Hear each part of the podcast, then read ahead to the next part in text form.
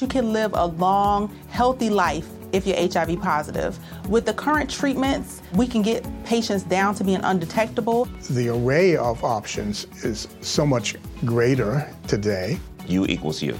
Undetectable equals untransmittable. If someone who's HIV positive, they're taking their medication, they're undetectable, they're not able to pass HIV to their partners. Do it for you, Montgomery County. Your HIV treatment is their prevention. Get more information at doitforumc.org. Thinking about you. Baby, come back. Tá, eu já, isso já deu os 10 segundos de silêncio, né? Eu não fiz 10 segundos de silêncio, vai mexer no microfone. Você nunca faz 10 segundos de silêncio, Teixeira.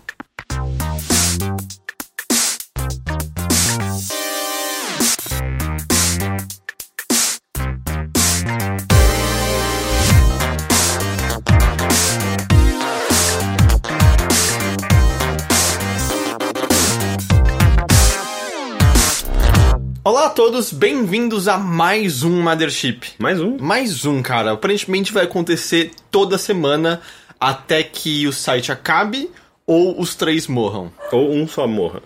Ah, você acha que é o suficiente um morrer, a gente para? Eu acho que depende de quem morrer. Vocês já pensaram sobre isso? Eu já pensei várias eu vezes. também, pra cacete.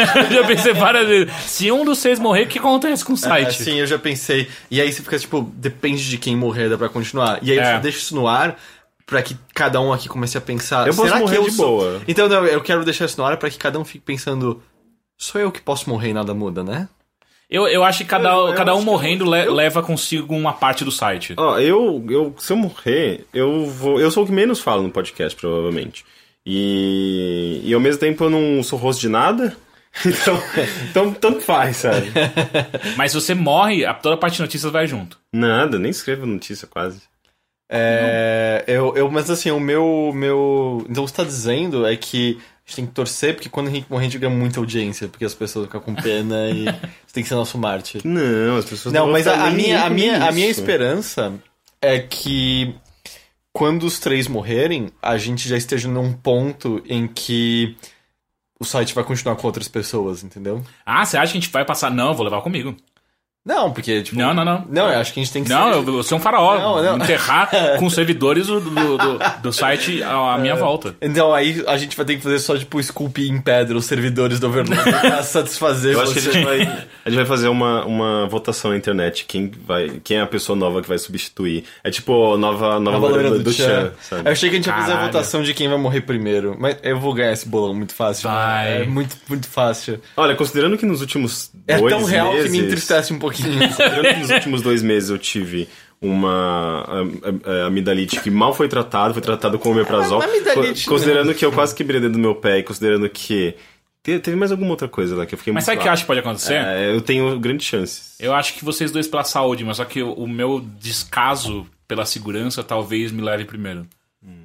Sempre dá pros três estarem indo pra E3 e o avião cair e levar todos juntos. Caralho, imagina o dia que foram os vai três juntos pra E3. Não faria sentido nenhum, na real, né? É, Ah, foda. quando a gente desencanar de audiência, foda-se, a gente vai gastar nosso último dinheiro, último mês de, de Patreon, vamos Nossa, que pra... tristeza, do tipo, gastar o último de grana e pra Los Angeles, tá ligado? Que bosta. É a pior cidade do mundo fazer qualquer coisa. Mas é, eu, penso isso, assim, chega ao ponto em que. Tipo o Roberto Marinho, tá ligado? Quando morre. Assim, eu espero que a gente nunca seja. Tem um filho já na idade de, de atuar como presidente. Não, não.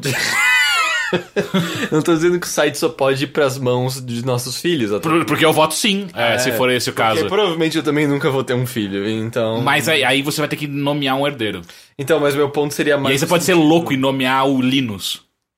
Ele vai morrer muito. Cara, se o meu cachorro morrer depois da gente, o site vai, tipo, acabar daqui a dois anos, então, assim. Porque meu cachorro já tem oito, ele é meio velho. Então. Ah, ele tem aí seus quatro anos aí, vai. É, tá, mas que seja. Ah, peraí, qual é a raça dele? Ele é um West Terrier. É, talvez não. Você não tem a menor ideia do que você tá falando. Não, é porque se tem raça é foda. Ah, tá. Tá, entendi. Era uma tricky question, né? Mas é. Mas seja algo do tipo. Ah, os fundadores estão tão distantes, ninguém mais lembra da gente. Porque ainda mais na velocidade da internet, daqui a cinco anos a gente não sabe mais falar com ninguém na internet, entendeu? Porque daqui a cinco anos. É a galera que é popular no YouTube agora que vai estar tendo as dificuldades que a gente tem hoje em dia, que é tipo, como falar com essas pessoas. Como falar com essas pessoas? Com essas pessoas. Com, com, esse- com esses moleques que só falam hoje através de mensagens diretamente na, no cérebro um do Exato, outro. é. do tipo, essa galera usando HoloLens pra criar Ah. É só Mundos filme. É só- são só filmes em primeira pessoa o tempo inteiro. É, tudo muito exato, estranho. É só simuladores de cigarros A gente mentolados. se adapta, né? gente. Sempre, sempre vai ter um, um, um grupinho, um nichinho pra gente. Exato, não seremos dinossauros, vamos ser todos meteoros. Porque a gente vai queimar muito rápido. Não, a gente vai reentrar. destruir os dinossauros. Ah, ok, Entendeu? ok. Entendi. É... Então, tal qual um meteoro causando extinção a toda uma espécie, Mas é um de paixão. o meteoro da paixão, chega o Mothership.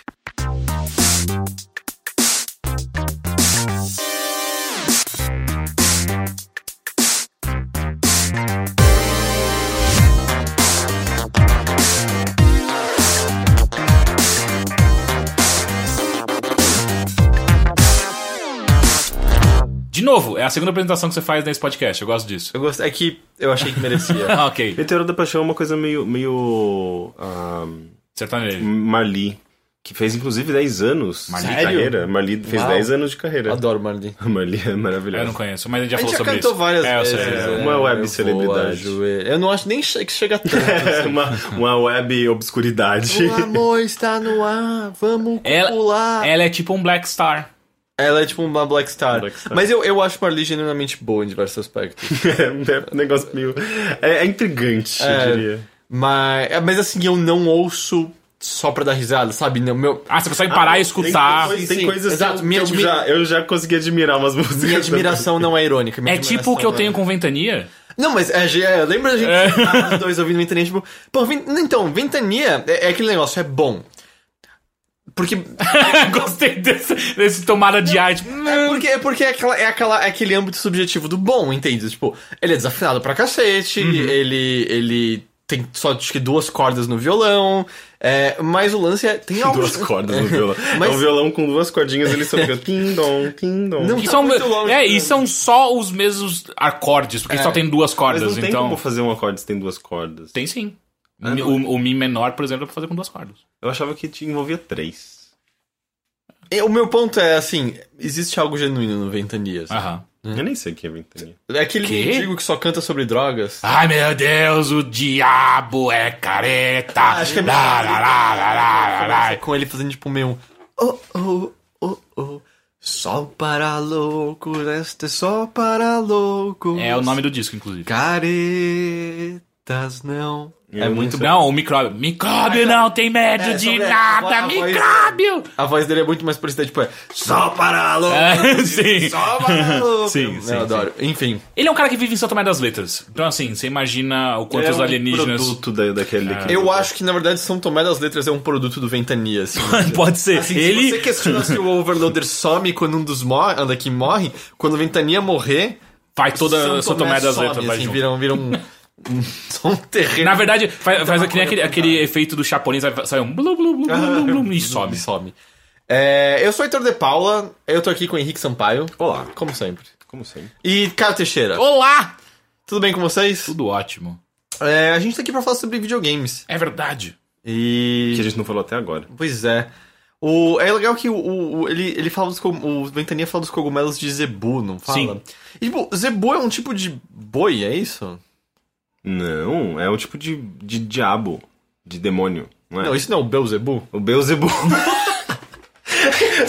São as duas coisas. É o Melo de Zebu. É É, isso. porque, mas eu também já via, sei lá, tipo, era leite de zebu ou doces de... Doces Já? de zebu. Sério? É, não, quando você tá pela estrada, você vê, tipo, doces zebu, eu acho. Mas qual que é a relação desse com o Beelzebub? Então, eu não sei, é que just, eu, ia- eu- na verdade, eu trouxe o assunto à tona esperando que um dos dois pudesse me esclarecer. Eu acho, na verdade, Be Beus... não, Como que é? Beuzebu. Beelzebub é uma coisa só, não tem nada a ver com nem boi, nem, Nem zebu. zebu. Eu acho que é só Mas uma é, coisa. é porque Zebu, a gente fez já um retroscópio de. A gente fez... re- de Crystal. É um boi. É um boi, é. Acabei de descobrir. Ele é aqueles boi grandão que parece ter- que ele tem. Que ele, que ele é um dromedário que uma. da- uma da, um dromedário não, um camelo que uma ah, das. que tem uma, aquela corcunda bizarra E na uma caiu pro assim. pescoço. Aham. Nunca saquei aquilo. Eu não sei daqui que aquele depósito. Qual vantagem evolucionária Exato, tem é. aquilo, né? Eu também não. Mas é porque a gente fez um retroscópio de Crystalis e sempre ficou marcado na minha vida porque o primeiro sábio que você encontra no Crystalis é o Zebu. E aí toda vez que eu tava andando pela estrada eu ficava imaginando que tinha um sábio careca vestido de azul vendendo leite.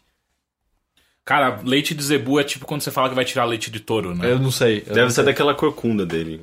É! É um cara que espreme como se fosse uma espinha, né? Vai...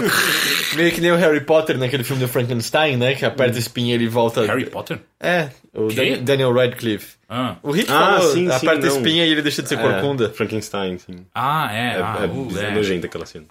Ah, videogames, gente, tudo bem com vocês? Tudo. A gente Tudo tá bem. tentando, né? A gente tá, te- a gente tá chegando lá. A gente tá chegando Estamos lá. chegando lá. Mas tudo bem, é bom assim, porque eu acho que a gente vai ter uma edição um pouco mais curta, uma edição um pouco mais contida, uma semana cheia, uma semana que a gente te- teve alguns atrasos, porque a saúde do Rick tava abalada na semana passada. Tava, minha garganta não existia praticamente. Mas você, recuperou muito bem, eu sim, achei. sim. É, eu acho que até bem demais. Eu Foi tô só- foi só, duvidando. tipo, tomar um acho que você fez algum tipo de pacto. Não, gente, foi. é, eu tava tomando Talvez omeprazol. com- Como que com você acha que eu vou-. Como você acha que eu vou melhorar tomando omeprazol? Eu tomei um antibiótico e já me senti outra pessoa. Era, era Será que foi leite de eu zebu?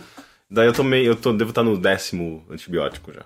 Então terminando o tratamento. Entendi, tá tomando tudo direitinho? Ah, então vamos com você, Rick. Apesar da sua garganta ter querido te abandonar, você conseguiu achar tempo e energia pra videogames? Eu achei cinco minutos pra jogar um jogo e foi suficiente pra eu saber que ele não é pra mim. Ah, ok. É, Devil, da Devil Daggers. Eu tenho ouvido falar muito desse jogo. Ele, ele, tá, ele tem sido bem é, abraçado, assim, por, por uma- eu acho que por alguns jogadores que gostam bastante da- da- das coisas de desafio, o leaderboards e é, time trial, enfim. É, é um jogo que saiu recentemente ao, ao Steam e ele tinha me chamado a atenção no final do ano passado por- pela estética dele, porque ele é um jogo que lembra muito shooters dos anos 90. É, ele tem um visual de baixa resolução intencional, assim, é, a, a- a ideia dos desenvolvedores é justamente recriar um pouco daquele estilo com, com aquelas bordas serrilhadas e aquele, aquela coisa de poucas cores, acho que 16 bit. É, e ao mesmo tempo ele tem um design de som incrível, então é é um som meio 3D, assim, você ouve as coisas voando ao seu redor. Sabe, mas é basicamente. 3D é bem São Tomé das Letras também. Top. É que tem uma tecnologia específica que eles usam justamente pra tentar simular essas coisas surround. Eu acho que é aquele que tem até. É aquela. Sei lá, aquele algoritmo que até tem aquela demonstração dos barbeiros no YouTube, que é bem Mas legal. aquilo não é um algoritmo, aquilo é um Asmir. microfone. Gente tá Não. falando de Asmir, não tá? Não, não, o ASMR é quando você fala sussurrando lá. Não, Asmir.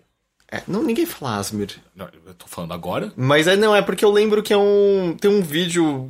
Sei lá, todo mundo já ouviu que você tem que ser Sim. com fones dos barbeiros, mas eles explicam que é um algoritmo que você usa que aí faz seu, o seu cérebro entender distanciamento e proximidade de som, que é super gostoso porque fica um barbeiro Sim. afiando a tesoura num canto e um dá a volta em você. Mas e eu tal. achei que isso era só questão de captura de som mesmo. Eu acho que tem que capturar mic com dois microfones, Sim. ta- tal qual o pessoal do Estéreo, ASMR é, mas tem alguma, ma- alguma outra coisa mais. Eu sei, eu vou chamar de bruxaria.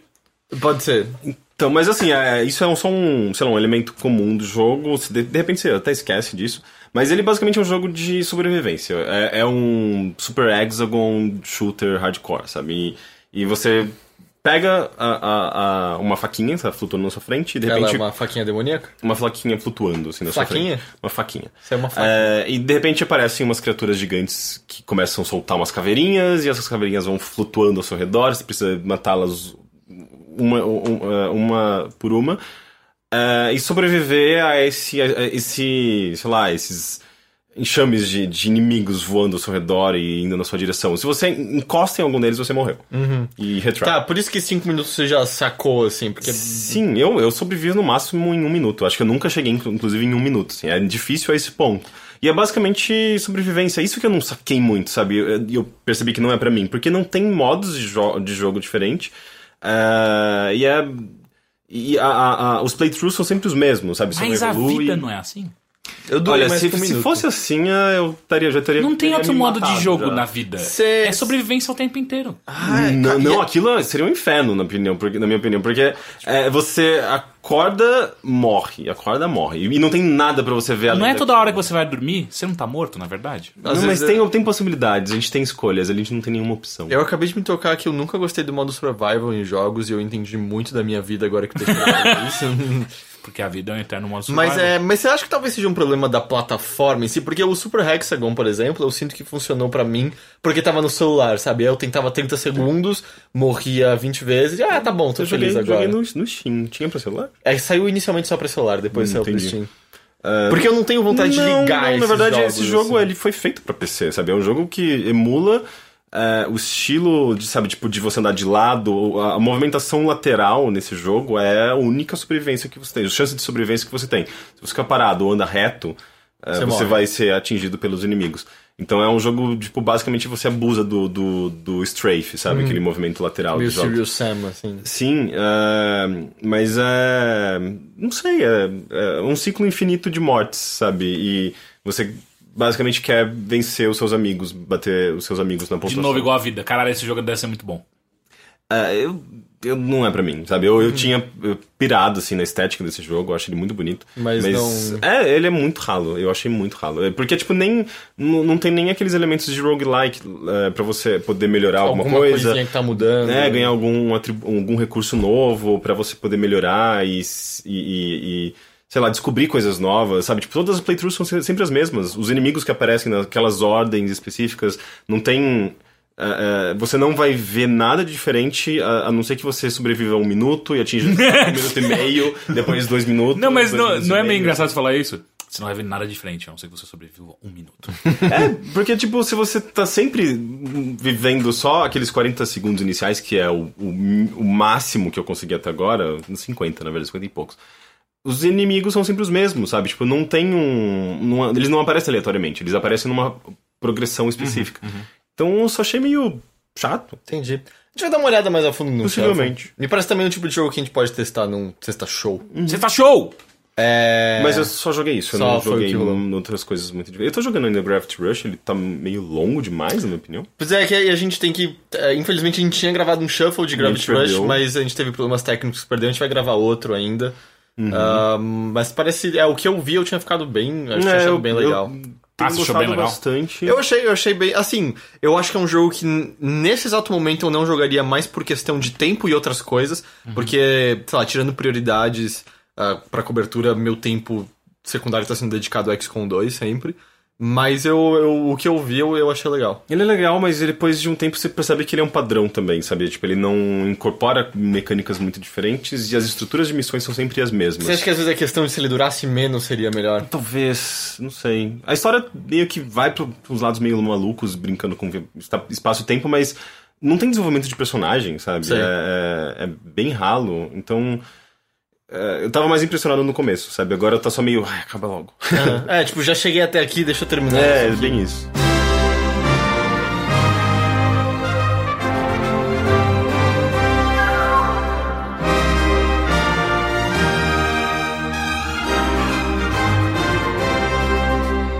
Então, Caio Teixeira, Olá! você eu sei que jogou mais coisas. Eu joguei. Mas jogou uma coisa que a gente gravou até um shuffle hoje. É verdade, Picross, Pokémon. A gente não gravou shuffle disso. Eu sei que você tá jogando muito isso, mas. Meu Deus, eu tô viciado nessa porra! Picross é muito bom, cara. É... Eu nunca tinha jogado. Picross é, é tal qual o Su- o Sudoku. É, é um É. pouco mais difícil de entender do que, vamos dizer, o seu. O seu jogo coquetel Hum. em, em geral. Mas depois você entende é mil vezes mais divertido. Uhum. Sim, sim, sim. E, e, e, tem a estética do Pokémon, né? Coloca aí junto que. A estética e ah, o- os Pokémons em si, né? Que te dão poderes pra você. É isso nesse Picross. Sim, sim, exato. Que é um Picross que aparentemente todo mundo recebeu de graça. É porque ele não é free to Ele é free to play, mas tipo, meio que eu abri o. Porque eu tinha perdido o meu 3DS na minha mudança, e agora que eu encontrei, eu abri tinha dois jogos do Pokémon. O Shuffle, que eu já joguei no celular, e o Picross. É que eu acho que depende de como tá setado sua configuração, assim, sempre Ah. vai aparecer o presentinho dizendo, oh, olha o que tá aqui. Mas, ah, por exemplo, lembro que o meu, quando apareceu o Pokémon Shuffle, eu abri o presente, fui entrar no jogo e falou, oh, você tem que baixar o jogo agora, Uhum. entendeu? A Nintendo só tá avisando, assim, que, oh, por um acaso, assim, se você quiser. Sei lá, Não é né? bem um presente, né? É um. É basicamente você receber um cupomzinho pra trocar na loja. É, é, é free to start, né? Sim. Ah, e o Picross é pra você total jogar ele é, é, de graça, assim, sem nunca gastar dinheiro. A única diferença é que você vai demorar um pouquinho mais, porque é, você gasta umas moedinhas lá pra abrir novas áreas e isso. E, e você também tem energia pra você gastar pra jogar cada jogo. Então, se você quer jogar muito durante ah, várias fases, aí talvez você queira gastar dinheiro, mas tirando isso, não. Enfim, e tem os poderzinhos dos Pokémon que são legais, deixa, às vezes dá uma facilitada e tal. Tem um poder lá que eu não entendo simplesmente o que ele faz, já fiz algumas vezes, nunca entendo que porra que ele tá fazendo, mas enfim. Ah, Mas não foi isso que a gente gravou o Shuffle hoje. não foi. É, cara, eu tô jogando e gostando bastante de Far Cry Primal. Que é, saiu no dia dessa gravação, se eu não me engano. Exato. Ah, Ele saiu pra tudo, né? PS4, Xbox eu acho que é, One, não, não PC. PlayStation 3 e, e 360. Ah, mas eu já não coloco mais isso em tudo. É porque eu acho o Far, é, o Far Cry 4 já não saiu pra É, eles é, também, é, né? É que o 3 tinha. É bom, nem Eu tinha o Far Cry PlayStation 4, 4. saiu né? pra PS3 e Xbox 360. Saiu? Eu vou verificar enquanto você Não, vai é, falando não, eu tenho sobre- certeza. Ah, você tem certeza absoluta? Então... Sim. Ah, então eu vou verificar se o Far Cry Primal não saiu também. tá. Eu acho que não. Mas Ah, enfim, Far Cry Primal é a, a pegada da, da Yubi de, de levar o Far Cry agora pro, pro tempo das cavernas. A história se passa em 10 mil anos antes de, de Cristo. Ah, é, é bem básica a história. Tipo, é, você tem uma, uma, uma, uma, uma tribo que chama Ouija, que eles foram pra uma terra que é uma- como se fosse uma terra prometida, onde ah, ela tem mais comida, mais plantações e por aí vai. Só- Eu não sei se é um post patrocinado, eu joguei Far Cry Primal no Google. Ah. O primeiro resultado foi um do sensacionalista, dizendo: Passado na pré-história, Far Cry Primal terá políticos brasileiros. Ah, Caralho. Ah, enfim, aí esse Ouija, que é a sua tribo, eles vão pra essa terra de ouros, só que chegando lá, eles descobrem que eles possuem uma tribo inimiga, que é uma tribo de canibais chamado Udan. Ah, o que acontece é que o seu personagem era fazer parte de um grupo de expedição que estava longe dessa, dessa tribo quando ela foi pra Ouros e ele tava voltando pra lá. E quando ele chega lá em Ouros, ah, a tribo Udan foi lá e destruiu a sua, basicamente.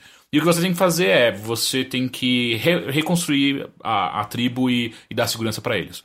Ah, como que você faz com isso, pra atingir esse ponto? Você vai matar muitos animais ali pra você pegar ah, pele e carne, vai, vai colher outros ah, algumas plantas e, e madeira e por aí vai, e você vai, vai construindo a sua aldeia. Me diz uma, me diz- me diz uma coisa, eles se comunicam através da fala? Hum. Sim, sim. só que a língua, a gente não sabe se é inventada. Ou se mas é alguma língua meio um- Ah, tá, é. Uga, Chacabunda, Niva, Rajinava. Mentira, é É assim? verdade, aí Sim. você na legenda sabe o que eles estão falando. Ah, ok. Ah, faz mais sentido. Porque eu, eu fiquei pensando, será que eles falam inglês? Não faria nenhum, nenhum sentido. Mas é que tá, né? É uma decisão sempre muito tensa, né? Porque, tipo, ah, é- é pré-linguagem, Assassin's Creed, né? Assassin's Creed 2, os caras estão em Roma falando Não, mas inglês. tudo bem, aí é pós-linguagem, sabe? A- a- a- a- Mas era mesmo, né? Não é tão... eu, eu, eu acho que é uma quebra de realidade tão grande quanto. Não, porque eu acho que a gente tá falando de um jogo que ele, ele é pré-comunicação, sabe? Tipo, é pré... pré Ah, não é, mas tipo, a comunicação lá era basicamente... eu não acho. Não, não, o jogo não tá tentando ser. Historicamente accurate, é, né? Até porque a gente não tem história nessa época ainda, mas. Mas é, dá pra... dá- Eu acho que é mais Mas sabe o que a gente tem? A gente tem pré-história. É, mas é tanto que é engraçado que as legendas são do tipo. É. Vou ali. Ver, perigo, Sim. montanha atrás. É, mas tudo bem, é um pouco mais aceitável, eu acho que isso. Aham. E tinha alguma outra coisa. Ah, é, eu também não sei, porque é a tática que os caras fazem em jogo de Star Wars é botar muito alienígena que não fala inglês. Porque aí você só põe o looping dos mesmos áudios de língua aleatória de novo e de novo e economiza pra caramba com gravação. Eu não sei dizer se no jogo eventualmente você sente, sabe, esses loopings ou não. É, eu não percebi ainda, tanto que tem algumas palavras que eles. eles se não é uma outra língua, são palavras que eles claramente pensaram e, e repet- repetem, sabe? Tipo, eles falam, por exemplo, tigre. Tigre de fato. Eles não. é, que eu imagino que para um americano é só. Hã? Que? E eles falam tigre. Tigre. ah, sei lá, tem alguma outra coisa. Ah, o, o- o urso pra eles é um. É, um- é quase um bear. Ele fala. brrr. Enfim. ah, e aí o, que acontece. é, a missão é essa: você tem que matar os caras, os Udans, que estão querendo destruir a sua vila, enquanto você vai construindo a sua, reconstruindo seu vilarejo. O que eu tenho achado desse jogo é. Parece que a Ubisoft tá aprendendo coisas. Demorou, demorou. E tá aprendendo com as críticas que foram levadas a ela. Primeira coisa é. Não tem torre. Ok, tem uma, uma fogueira que você acende, mas. Já é um pouquinho de quebra de paradigma. Mas ainda né? assim, você tá indo num ponto do mapa e acendendo. É, é.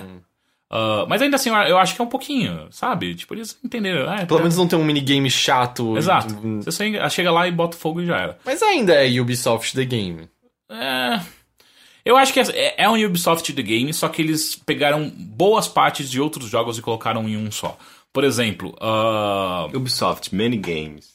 many games. Ah, por exemplo, você fazer o, o crafting, criação de armas e, e por aí vai, é extremamente mais fácil que qualquer outro jogo que eles já fizeram.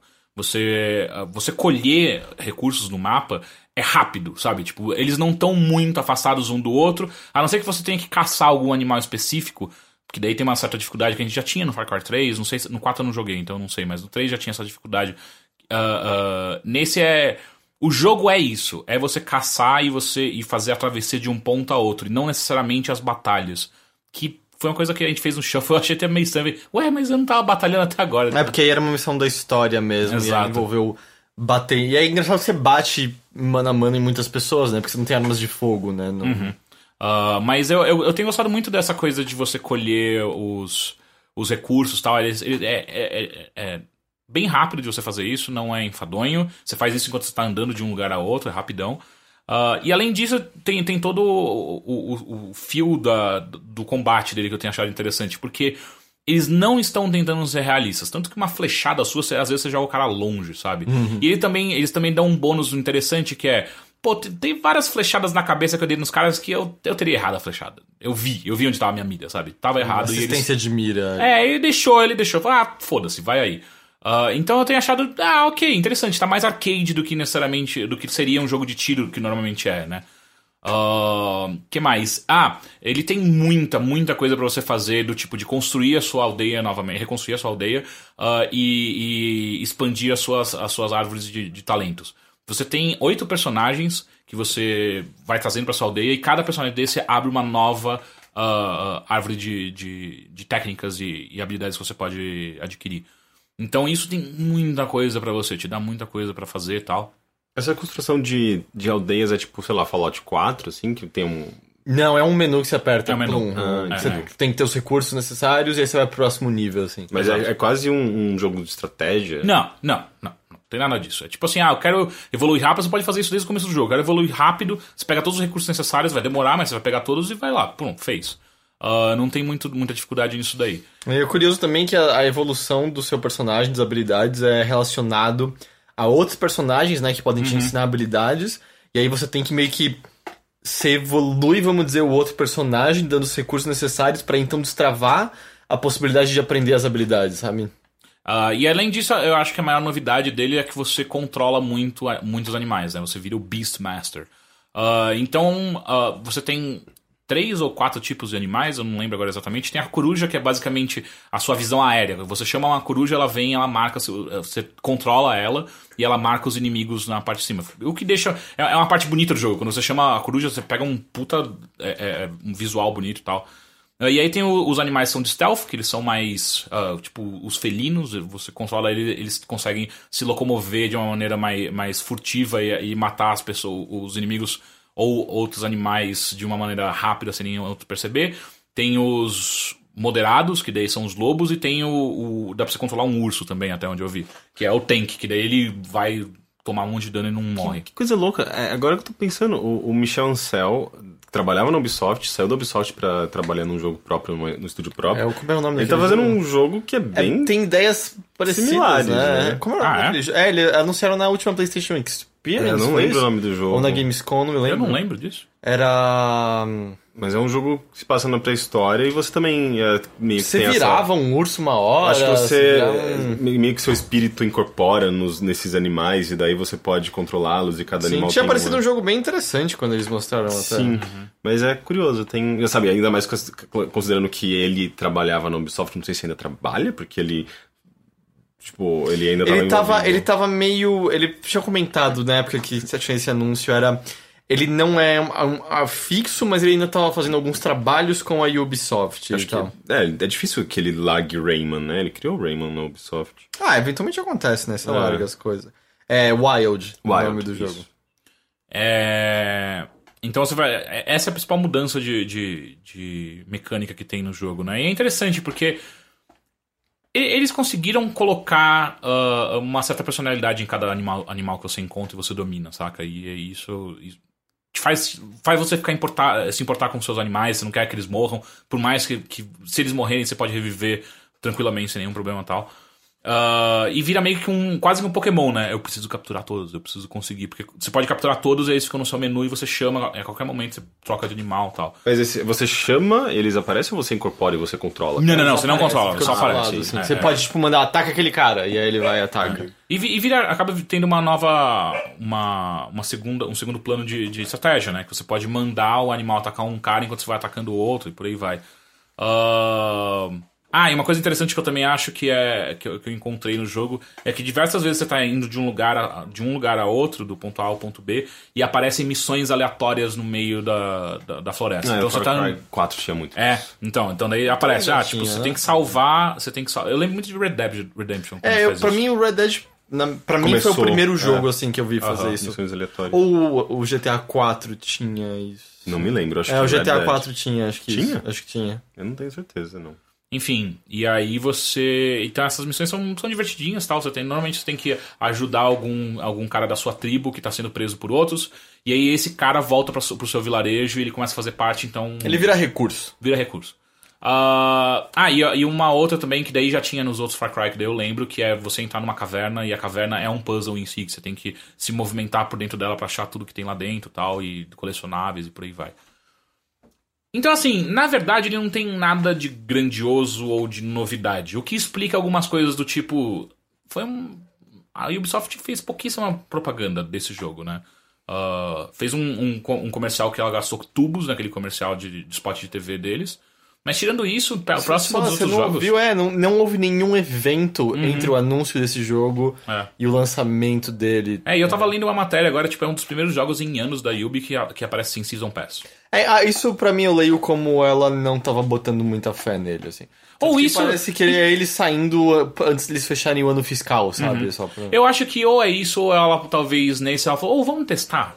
Não fazer isso? Pode ser, mas é. hum, É Yubi. Porque, porque o jogo, ele claramente é feito pra ter DLCs. É, dá, pra, dá pra ver. Você mesmo falou uma hora no Shuffle que é, puta, vai ter um- uns animais lendários que com certeza vai ser pra DLC. E eu também acho.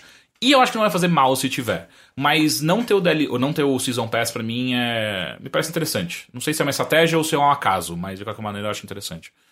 E é isso. Eu tenho, o jogo tá bem bonito, eu tô achando bem bonito. O setting que eles fizeram, a Terra de Ouros, que é o mapa onde você tá, ela é um, é um vale no meio entre um clima frio pra caralho, então você vê montanhas cobertas de gelo, e um clima eh, tropical, sabe? Quase, quase tropical. Então você vê um monte de, de floresta e tal. Então é. é dá um, um tra- contraste legal e já o jogo já avisa desde o começo que uma hora você vai ter que ir lá pra aquele inverno lá loucão. Então, Tem fase da fase loucona de droga? Tem. Ah, Sério? Como todo sério? Far Cry tem Sim, que sim, ter, sim, né? tem. Caramba, que coisa bizarra. Mas Ah, é um padrão da série. é. Eu sei, mas é que é uma ideia que parece que não deveria ter virado um padrão, sabe? É? É. É porque são, é, são nelas, e aí eu concordo com o Rick, são nelas que provavelmente são as mais ah, criativas, né? Eu jogos. entendo, mas é que era meio do tipo, ah, nossa, no 3 você toma esses cogumelos e aí cita Alice no País das Maravilhas, beleza. Aí, tipo, no 4 você. Ah, meio que de novo, né? A gente tá indo pra Xambala, sei lá Uhum. e tal. Aí, tipo, sério, de novo, essa é uma das marcas da. da, da é Aparentemente, sim. Ah, mas assim, é, eu não tive nenhuma fase grande com isso ainda. É que na hora que você ganha o poder de você dominar as feras, ah, o xamã lá te dá a, a coruja, que é o seu, seu primeiro animal. E aí você tem que voar junto com a coruja pra você ganhar o, o poder dela e tal. Daí você percebe que na verdade você só tinha cheirado uma parada lá. Sim, é. E na hora, assim, quando ele tá, ele tá te dando poder, você tá bebendo um bagulho nojento lá. E essa coruja, amigo, é, você não quer ser atacado por essa coruja. Cara, corujas são grandes. É, mas não daquele tamanho. Aquela- essa coruja tem o tamanho do Teixeira. Ah, é tipo aquelas corujas do Guardiões da não sei o quê? Galáxia. Não, não, é um filme que tem Sim, Guardiões é horrível aquele filme. É. Ah, tá. Eu joguei uma vez o jogo disso. É, eu tô- Ah, nossa, sério? Tem Não- um jogo disso? É tipo um, um flight simulator de coruja, assim, mano. É, era num, num evento. Aí eu falei, qual é o nome desse jogo? Aí a própria pessoa demonstrando, falando, não sei, Guardiões é... Guardiões É o alguma jogo das coisa. corujas. É, falei, é baseado naquele filme. Eu falei, nunca ouvi falar desse filme. Que é baseado num livro Ah, é? também, gigantão. Aragon. É. É isso? Não. E aí. O que eu tava falando? Ah, sim, a coruja. Mas corujas são grandes, cara. Tipo, você já viu uma coruja? Sério, de já, verdade. Já vi. Eu sei que com asas abertas elas ficam muito grandes. Exato. Mas aquela coruja parecia muito grande, cara. Teve uma hora que um dos. que eu achei uma puta sacanagem, que eu. Tem, tem inteligência artificial e tal. E aí um dos caras da minha tribo tava andando, eu tinha que escoltar ele até um lugar. E de repente do nada ele ficou muito louco e tinha uma águia. E ele aparentemente precisava muito dessa águia, cara. Ele precisava matar essa águia. Filho da puta matou a águia. A águia caiu no chão, caralho, aquela porra era grande, velho. Sério, enorme a águia. Águias são grandes. A gente tá falando de jogo também, né?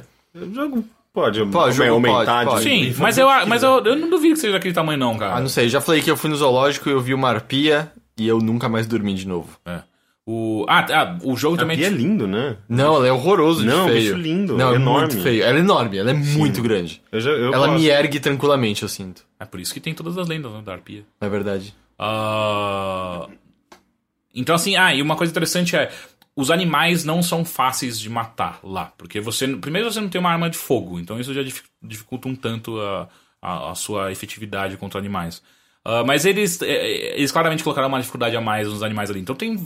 É uma decisão sábia. Às vezes você vê um urso louco, você desviar dessa porra porque é treta matar um urso. Ou então, não faça como eu que eu fiz, que logo no começo do jogo eu vi um mamute e falei, hum, acho que dá pra matar. Dá. Depois de quase 15 minutos co- correndo de um lado pro outro, berrando que nem um louco, consegui matar ele, mas é mó treta. É Monster Hunter. É, é, total. Então, ah, e você. E, e- e existem estratégias válidas, do tipo. Ou eu acho que vou tentar começar uma briga entre esses dois ursos.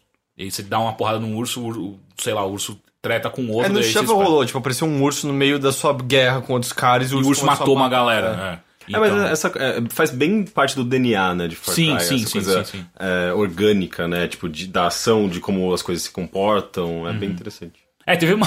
Teve uma. uh, Não apareceu no shuffle, mas eu, eu achei interessante. Eu tava indo pra atacar uma vila, um vilarejo inimigo e tal, e ele era meio que numa, numa- num, num ponto alto do mapa que você tinha um, um lugar estreito pra você passar só, sabe? Um caminho estreito pra você passar. E nessa porra tinha um urso. E o urso claramente não ia sair dali. Eu falei, fudeu, cara, eu vou ter que matar essa bosta. Daí eu olhei pro meu inventário, não tinha muitas flechas, eu falei, ah, não, eu vou passar direto, que daí ele desiste, né? Eu vou correr o suficiente, uma hora ele para. Não, ele não desistiu, ele continua correndo atrás de mim. Até uma hora que eu fiquei imaginando um filme assim, que ah, aparece um cara berrando, "Ah!" passando pela, pela, pela aldeia inimiga.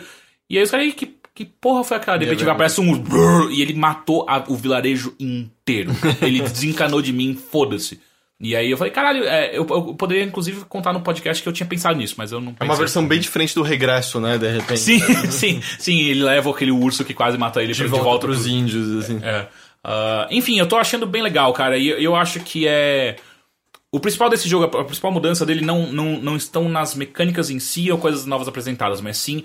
ah, tweaks, são, são, são ajustes leves que eles fizeram pra deixar o jogo mais fluido. Ah, os loads são minúsculos, são, é muito rápido. Eu tô jogando no PS4. São loads muito, muito rápidos. ah, um visual bonito e essa coisa de você poder domar os animais acaba deixando, dando uma, um, um respiro novo pra série. Meu único medo é que ela sofra o mesmo problema que, por exemplo, Far Cry, Far Cry 3 sofreu pra mim. Que é, de repente, tem uma ilha inteira nova e aí fudeu. Então, meu medo é. Eles estão me, me, me apontando essas áreas geladas desde o começo do jogo. Chega lá, é um novo mapa igualzinho do tamanho desse. Eu falo, ah, Fazer não. coisas de novo. E... É, exato, exato. Aí vai ser uma Tem cara, bosta. isso pra você tem que ser o lugar que você chega. E aí é o final do jogo. caras, é, assim. é, é. Pra mim tem cara de, de material reciclado de Far Cry 4, isso aí. Tem várias partes no gelo também. É, Far Cry então, 4. não sei. Ah, e uma coisa que eu fiquei intrigado é que eu não achei nenhum animal marinho. Eu tô intrigado, muito feliz que isso não aconteceu, porque dá um cagaço. Porque tem várias vezes que você pode. O jeito mais fácil de você passar de um lugar pro outro é pular de uma cachoeira e foda-se. E aí eu pulo sempre achando, é agora, é agora que vai ter um crocodilo. tinha, é a gente agora. tava falando, você tem muito medo dos bichos aquáticos, né, no Far Cry 3. Eu tenho medo de bicho aquático Ah, na porque vida. eu falei, Far Cry 3, uma das minhas maiores diversões era comer aquela erva que fazia você aguentar mais tempo respirando embaixo d'água, Uhum. Levar minha lanchinha por meio do mar à noite e caçar tubarão. De noite ainda, sabe? É, Nem era mais assustador, era legal. Ah, lembrei uma e tinha coisa. uns crocodilos que davam muito susto quando pegavam sua perna na beira do rio. É, então, eu tenho mó cagaço. Essa porra não apareceu ainda. Eu tô com muito medo disso aparecer em algum momento. Ah, mas uma coisa que é interessante desse jogo é ele tem um ciclo de dia e noite muito bem definido. Parece que eles aprenderam no. no. Como é que chama aquele jogo de zumbi, caralho? Ah, o Dying Light? Dying Light. Cara. Mas Dying Light não é da Ubisoft. Não, não. não. Ah, mas eles podem olhar e absorver. e- Ah, mas tem padrões de ciclo de dia e noite, tem desde... Não, não, não, não, não, mas a, não, não a questão do padrão, mas a, o quão bem definido é e como muda o desafio quando isso acontece. De noite é bem mais treta. Não foi, foram raras as vezes que chegava à noite, eu tava andando no meio da floresta e você vê olhos brilhando no meio da floresta. Ok, eu vou voltar e descansar e esperar essa porra de manhã e voltar. Porque, cara, muitos eh, lobos à sua volta te matam muito rápido, saca? E você não consegue ver, porque você, tá, você não tem lanterna, você só tem. Você bota fogo nas suas coisas pra você ver uh, mais Aumenta o dano também fazer isso. Aumenta o dano e você pode se matar também fazendo isso. Eu não, não morri ainda, mas eu já vi que eu quase morri por causa disso. Que eu fui dar uma porrada num lobo e pegou fogo no mato à minha volta. Quando eu vi, eu tava pegando fogo eu também. Enfim, é um jogo que eu tô gostando bastante. Eu tô bem mais. ah, ah, impressionado de maneira boa do que eu achei que eu estaria. Legal, muito bom.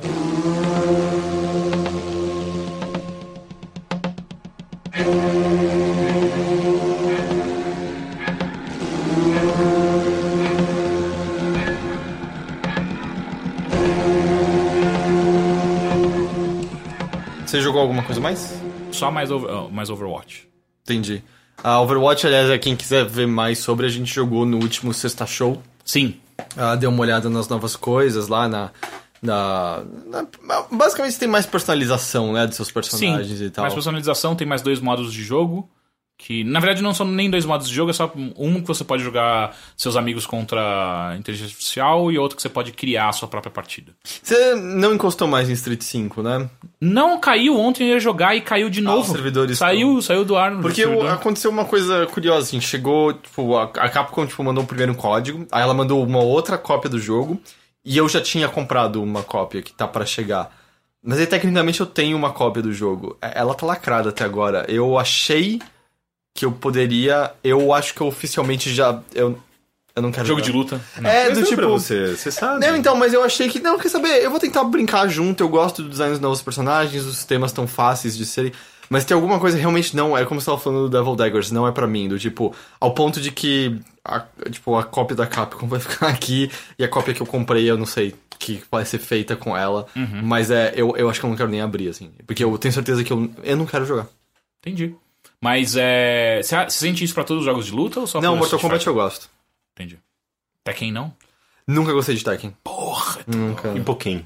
É, Pokémon eu tô com bastante curiosidade. Que é basicamente Tekken, caralho. Não, um não pouco é. Pokémon. Não, mas é um pouco mais solto. Pra mim parece que lembra mais os Narutos. O... Talvez. É? Ah. O modo, pelo menos, single player. Porque você corre mais solto e tal, Uhum, e coisas assim.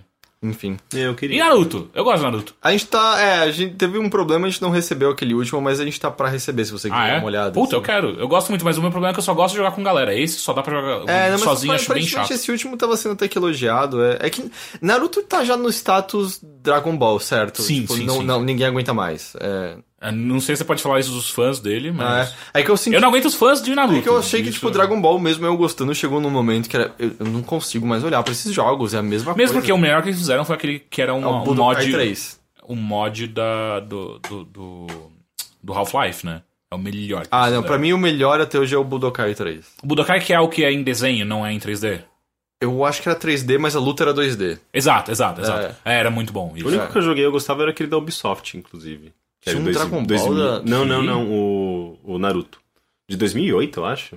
Ah, mas ele é um. Peraí, é- eu acho que eu sei, mas é um que saiu só pra 360? Sim. É, mas é que eu lembro que. É que aconteceu que saiu esse pra 360, e aí na época era exclusivo do PlayStation 3 o Ninja Storm, eu acho que Que é. não era da Ubisoft. É, eu, eu lembro que eu já achei, tinha achado de PlayStation 3 melhor do que o. Ele era mais plataforma, né? Ele era bem diferente. É, ele era bem Mundo diferente. aberto, era bem... Ah, não, peraí, isso. Esse é pro PS3 também. Saiu? Não, não, era um que foi. Não, não, não, eu joguei no PS3, tenho certeza absoluta. Aí pode ser que saiu depois, mas assim, eu lembro É, que foi ser. bizarro na época porque tinha dois jogos completamente diferentes pra cada plataforma, assim. Não, é peraí. Porque. A gente tá falando há muito, isso é tipo 2008, 2008. 2009. Eu sei, porque eu joguei bastante esse, que era um que você tinha alguns desafios que você tinha que fazer ah, não lutando, que era você. É, eu lembro travessia muito de, perso- de, É, de- tinha que ficar pulando de galho em galho, Aham. mirando nos negócios certos. Exato. Era- É, saiu Ah, pro PS3 também. É, isso. então depois saiu. Ah, enfim, Naruto. É, acabou, né? Acabou ou o quê? Naruto. Não tem o filho dele agora? Que é o Boruto? eu, não tô zo- eu não tô zoando. O nome é Boruto Não, e eu tem o estou filho dele. inventando. Eu juro que Eu não tenho tô. quase certeza que o pessoal falou que tinha acabado o Naruto. Eu vou te mostrar que tem um filho dele que chama Boruto, cara. Não, mas bom, enfim, eu- eu- eu- na real eu acho que eu não, não me importo. Ou é só, é só um filme, sabe? Ah, mas é. Eu, eu joguei coisas também. Eu joguei Super Hot. Super, Hot. Super, Hot. Super. Ah, que já tá disponível a essa altura quando você estiver ouvindo isso aqui pra Steam. Ah, o jogo, ele já tinha uma versão de browser ah, antigamente, essa versão, vamos dizer, full-fledged ah, dele. Super Hot é um jogo de tiro em primeira pessoa, com a diferença que Ele é super hot. ele é muito quente. Não, é. O tempo praticamente só se move quando você se mexe. Ah, quando você tá parado, tá tudo bem devagarinho, mas é quando você se mexe que as coisas começam a se movimentar. Eles voltam a um ritmo normal, é isso? Desde que você se Esteja mova num assim. ritmo normal. Você também pode se mover em câmera lenta, e aí o mundo vai estar em câmera Hum. lenta também. Então o que acontece? É um jogo sobre você começar a analisar o movimento dos oponentes, atirar onde você acha que as balas não voam em velocidade normal de bala, atirar onde você acha que as balas vão estar. Não, E vá eu- não, onde os inimigos vão estar. É, exato. As duas e, coisas, e- na e se verdade, movimentar e fugindo de acordo onde as balas vão estar. E essa é a ideia básica dele, só que ele começa a implementar outras coisas legais, porque as suas armas têm munição limitada. E você não tem como pegar mais munição. Então você tem que pegar, às vezes, armas de inimigos. E uma coisa que você pode fazer é que aí. O legal é que, como tá tudo acontecendo em câmera lenta, você começa a imaginar isso. Que cena de, de, ação filme. legal seria no filme, em que você acaba a munição da sua, da sua arma, ou tem, sei lá, um- uma garrafa no cenário. Tem um cara se preparando pra mirar em você. Você pega a garrafa, arremessa na cara dele enquanto você tá correndo em direção a ele. A garrafa acerta a cara dele. Ele solta a arma. Solta a arma, você pega a arma da mão dele, dá um tiro no peito dele, dá um tiro no outro cara que tá vindo ali do lado. E aí quando você olha fala, pô, isso foi muito legal que acabou de E foi acontecer. tudo muito em câmera lenta. E o legal é que os inimigos, é- o, o cenário ele é todo branco, né? Os inimigos são vermelhos e parecem meio que feito de cristais, quase. Então quando você atira neles, eles se estilhaçam. E aí é legal que você pode deixar em câmera lenta e é muito bonito, assim, os cacos caindo vagarosamente ao chão e tal. Não tem nada de violento, assim, não tem nada de sangue. E aí o louco é que além do jogo ser interessante, ele é quase. Ele é quase um puzzle de ação, né? De certa maneira. Ah, tem um que às vezes eu sinto até de Hotline Miami nesse sentido, que você morre e tenta de novo, morre e tenta de novo. E ele tem toda uma. Ele brinca com metalinguagem muito fortemente, porque o menu do jogo é um PC antigo, tipo, do começo dos anos 90 pra, pra, pra É tipo menos, um assim. MS-DOS, né? É. No- e o jogo começa com um chat de um cara falando assim: Ô, você já ouviu falar desse jogo chamado Super Hot? Você não quer Uhum. testar? E ele manda o arquivo pra você. E é legal que o menu tem um monte de easter eggzinho, assim, tem artes feitas em ASCII que você pode olhar. Você pode um- entrar, tipo, nas pastas do, do, Do- do, do diretório que É. você tá, né? Daí, tipo, tem a pasta de vídeos, de, é, sei lá, tipo, Imagens, efeitos, é. imagens. Tem uma pasta VR, né? que É, bizarro. É, ah, não, eu cheguei a olhar, tipo, no VR tem um negócio que fica andando em primeira pessoa de maneira muito tosca, quadro a quadro, sabe? E aí ele manda esse arquivo do Super Hot pra você. Só que aí é bizarro, assim, porque você chega nos pontos da fase que fala, tipo, o jogo dá um crash, aí você volta pro menu, e o cara fala, ah, não, mas craquearam o resto do jogo, tá aqui o arquivo pra você agora. E coisas estranhas começam a acontecer. Ele começa a ficar bem bizarro. Muito bizarro. Tipo, Eu quero muito jogar esse eu jogo. tava quase imaginando algo, como é o nome? É, Pony Island. Video- meio Pony Island, mas meio Videodrome, sabe? Tipo, Sim. de repente alguém ia começar a berrar no jogo, Long Live the Flash! É, acho que era isso que eles berravam, não sei. Mas é, começam a ficar muito estranhas. Mas é, o jogo é legal pra cacete, assim, é, é, eu, eu- É engraçado porque eu joguei a versão dele De browser. De, browser. E na época eu já tinha. Caralho, isso é muito gostoso jogar, né? Porque, pelo menos na versão de browser, ele tinha uma pegada muito mais de arcade, né? Tipo, quantos inimigos eu consigo matar com uma bala só? Uhum. Às vezes é, o desafio era esse, sabe? Tipo, conseguir alinhar todos eles e atirar. Uma coisa muito legal é que você pega umas shotguns também.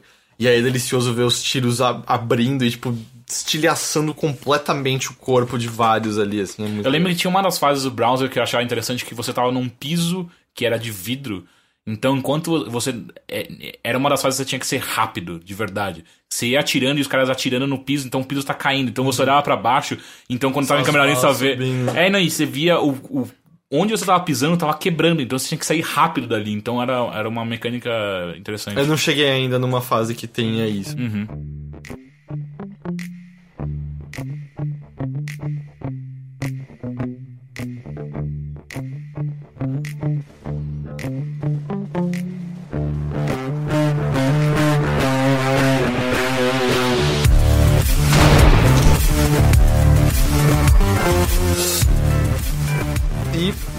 as, as desventuras continuam em XCOM 2.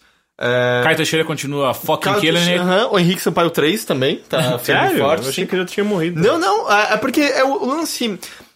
Eu tô sentindo que o jogo tá ficando progressivamente mais fácil, assim. Ah, é? Porque o, o que acontece é que eu. Você não teve que recomeçar ainda. Não, não. Eu acho que eu não vou take. Porque eu tô conseguindo controlar o projeto Avatar bastante bem.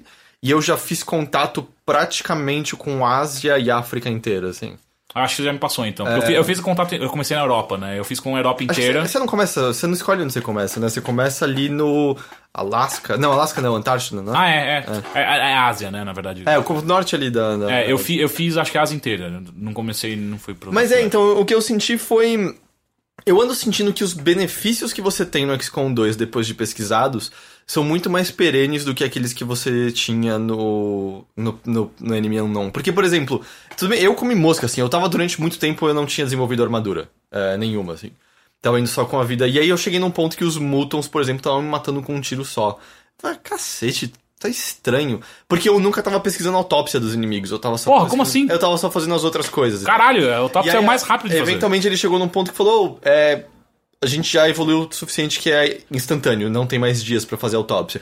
E aí que eu, eu me toquei que quando você faz autópsia, você ganha uma nova pesquisa Sim. imediatamente. Eu, ah!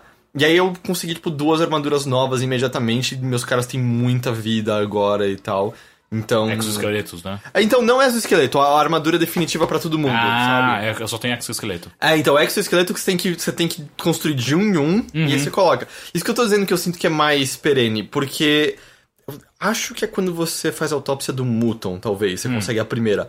É a. Tipo, sabe a armadura de Kevlar normal deles? Essa armadura é melhorada definidamente. Então todo mundo ganha, sei lá, mais 10 pontos de vida. Caralho. É, então, e aí todo mundo tá mais forte. Aí o exoesqueleto ainda é um, é um ponto mais forte, mas você tem um slot pra item a menos do que nessa armadura. É que o exoesqueleto ele tem sempre um slot a mais pra lança-míssil ou eu desenvolvi um lança-chama também. Lança-chama é efetivo? Eu não usei nenhuma vez ainda. Caralho, como assim? Porque ele é, é pra pouco alcance e eu tenho usado muitas granadas. Porque agora minhas granadas são de plasma também, não sei se chegou nesse ponto. Não. Essa é outra coisa também. Você desenvolve num ponto que é tipo, ele fala, ô, a gente melhora nossas granadas, elas são de plasma. Mas não é que você tem que construir, tipo, sei lá, Uma seis- uma. uma uma. Não, as suas granadas normais todas viram de plasma. É, então você já passou bastante do que eu passei. Aí eu, e o louco é, eu fiquei tentando pegar aquela de ácido que você tinha de todo jeito, nunca consegui. Sério? Só que eu consegui uma incendiária que é ok também. deve, assim. ser, deve ter meio que o Eu mesmo acho efeito. que sim, é.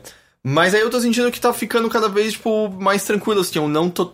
Nunca tô chegando perto de morrer nas missões. Às vezes morre um cara ou outro e tal.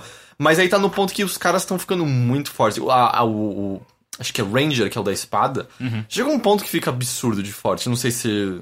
Não, é, o, o que eu tenho é uma coisa que ajudou pra caralho, que ele matou, tipo, teve uma vez que a menina minha, que é o Enforcer, ela matou três caras numa rodada, porque ela ficou parada e todo mundo vinha pra perto, ela tava com um negócio que chama Blade Dancer. Que só que, chegar o bicho. É, chegou perto, ela vai dar uma Exato, porrada. eu acabei de pegar. pegar É ridículo aí, quando tipo, é, faz você isso. mata muitos bichos. Você joga lá no meio e deixa.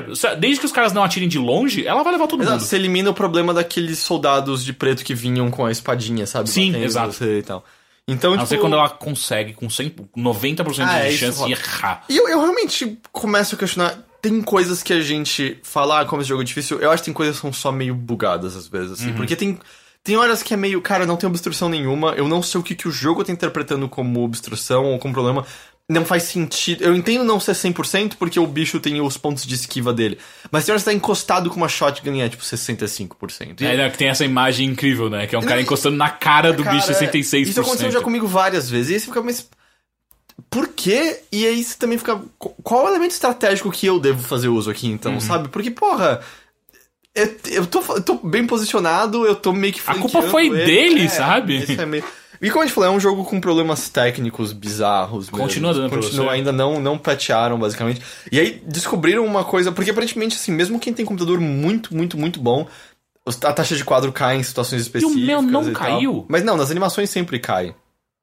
Não. Não o próprio Shovel que a gente fez, cai. E não era o meu. É, não era o seu computador, é verdade. Mas é, do tipo, é, é todo mundo reclamando. E aí tem uma coisa muito louca. Sabe o loading quando você tá voltando da missão, que tá todo mundo Ah, sentado? demora pra caralho. É, a não ser que você aperte o caps lock no teclado. Aí, tipo, instantaneamente ele Você cai. tá miso. É muito bizarro. Você aperta caps que lock. código é esse, não sei, cara? Você aperta caps lock, a animação trava, pum, você pode voltar automaticamente. Que? É muito estranho. Obrigado por avisar só agora. Mas é muito bizarro. É... Que doido, cara. Mas eu tô, eu continuo curtindo, assim, eu, eu acho que eu não vou ter que recomeçar pra terminar e tal. Uhum. Eu acho que vai dar pra, pra, ir, pra ir em frente de boa e tal.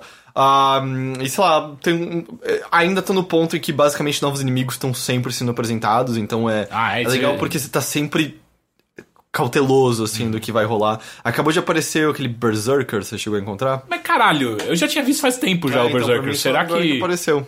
Eu não sei até que. Eu não sei quanto você passou por mim. É que já. também é aquele é um lance bizarro, né? De você pode fazer muitas e muitas missões sem estar avançando na história necessariamente, né? Mas. Mas é, então, o Berserker acabou de aparecer e tal.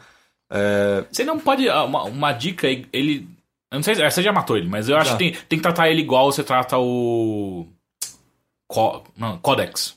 Igual o trata o Codex. Não é dar um tiro e na próxima rodada ver o que você vai fazer. É Não, tipo, normalmente- todo mundo foca, mata esse filho da puta e daí vai É, pro resto. ou do tipo um tiro e aí todo mundo em Overwatch, alguma coisa Porque ele entra no modo Berserker dele e aí é uma porrada, ele mata um.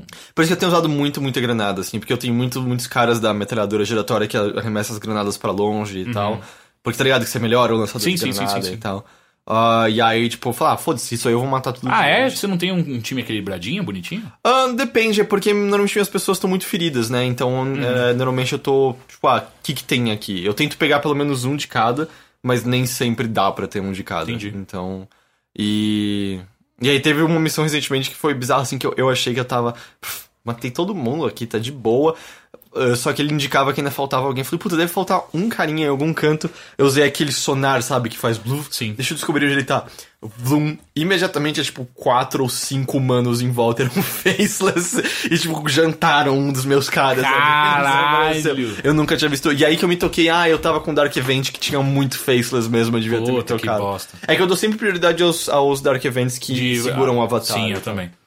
Mas é, continuo, continuo curtindo. Eu espero, eu só espero terminar logo, assim, tipo, Uhum. é, que às vezes ele é um pouco é, cansativo no sentido de que você tem um objetivo muito claro em mente e você tem, tipo, três desvios no meio do caminho antes que é tipo, ah, eu só quero terminar aquela pesquisa por favor, sabe? Tipo, É, é, é. ah, mas é um jogo muito legal. Ah, então é isso, vamos para as rapidinhas? Vamos.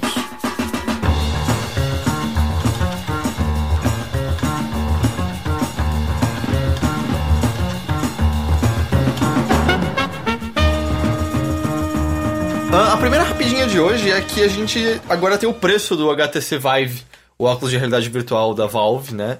Ah, que é E de... da HTC. E da HTC. Ah, que é de 799 dólares. É 100 dólares a mais que o. 200. da- 200, que é mais que o Rift. E, e esse é o interessante. É, eu vi já várias pessoas pulando ali falando: Ah, então é isso, eles já eram, o Oculus Rift vai sair na frente. Ahn, eles. Eu acho que tem um, um, um- um porém assim nisso. O Oculus da, da o HTC. Ele já vai vir com os, com os controles de movimento de mãos, enquanto o Oculus Rift só vai ser vendido separadamente depois. E o da Vive tem os lances lá, aquele Lighthouse, né, que são os negocinhos que você coloca na sua sala, que respondem ao seu movimento espacial na sala mesmo. E quando você olha assim, me parecem duas tecnologias não baratas e você ter tudo isso só por 200 dólares a mais e ainda tem um óculos de realidade virtual que, pelo que todo mundo fala. É o mais foda. é, né? ou pelo menos é É. equiparável, assim, é, em alguns parâmetros é melhor, em alguns parâmetros é pior, mas equiparável no geral. Esses 200 dólares começam a olhar como um investimento não ruim de ser feito. Se você né? já tem dinheiro pra um de Exato, é. 499, né? Mas é, eu, eu achei meio precipitada essa Análise. essa análise de, tipo, eles perderam. É, eu, o lance só que ainda fica na minha cabeça é o do, esse movimento espacial na sua sala, que é. Eu não, não tenho cômodo nenhum que acomode aquilo, assim. Eu vou pisar em gatos, cachorros, eu vou chutar camas, eu vou derrubar coisas de armários, é, não.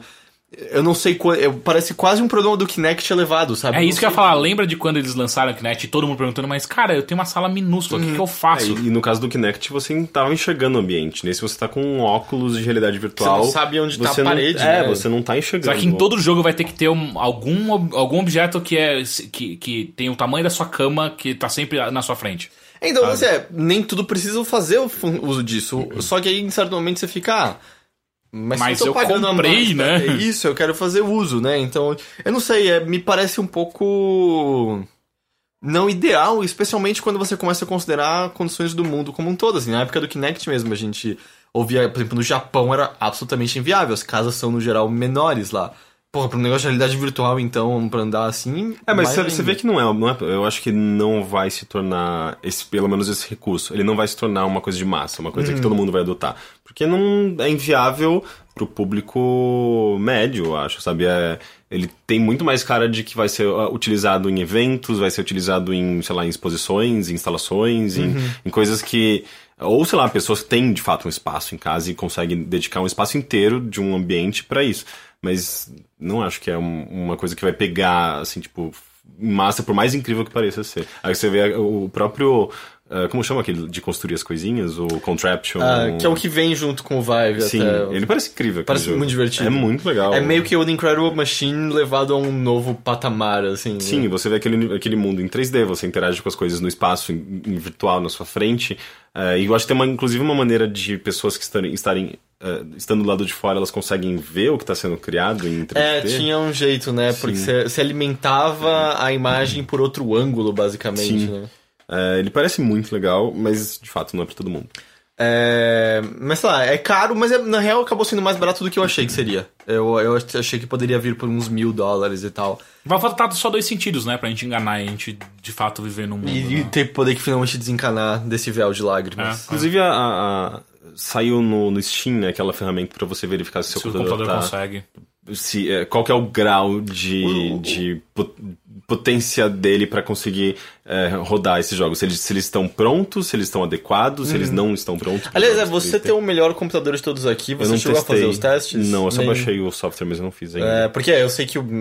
O meu não Nossa, é, não, não tem chance. Ahn, e aí, junto disso, foi interessante também no, no mundo de realidade virtual, porque essa semana teve aquela convenção lá, mais focada, acho que era em celulares, lá em Barcelona e tal. Não, Barcelona acho que era de onde saiu o preço do Vive.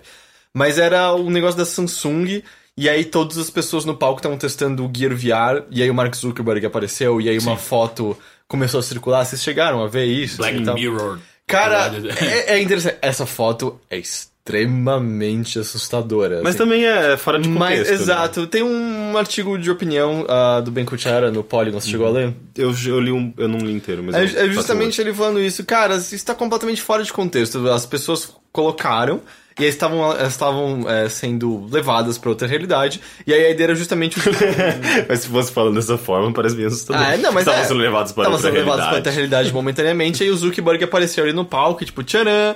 Mas realmente, quando você olha aquela imagem, parece até o, o senhor do exército controlando todas as relações Sim, ali. sim, E uma crítica que eu entendo que é válida é.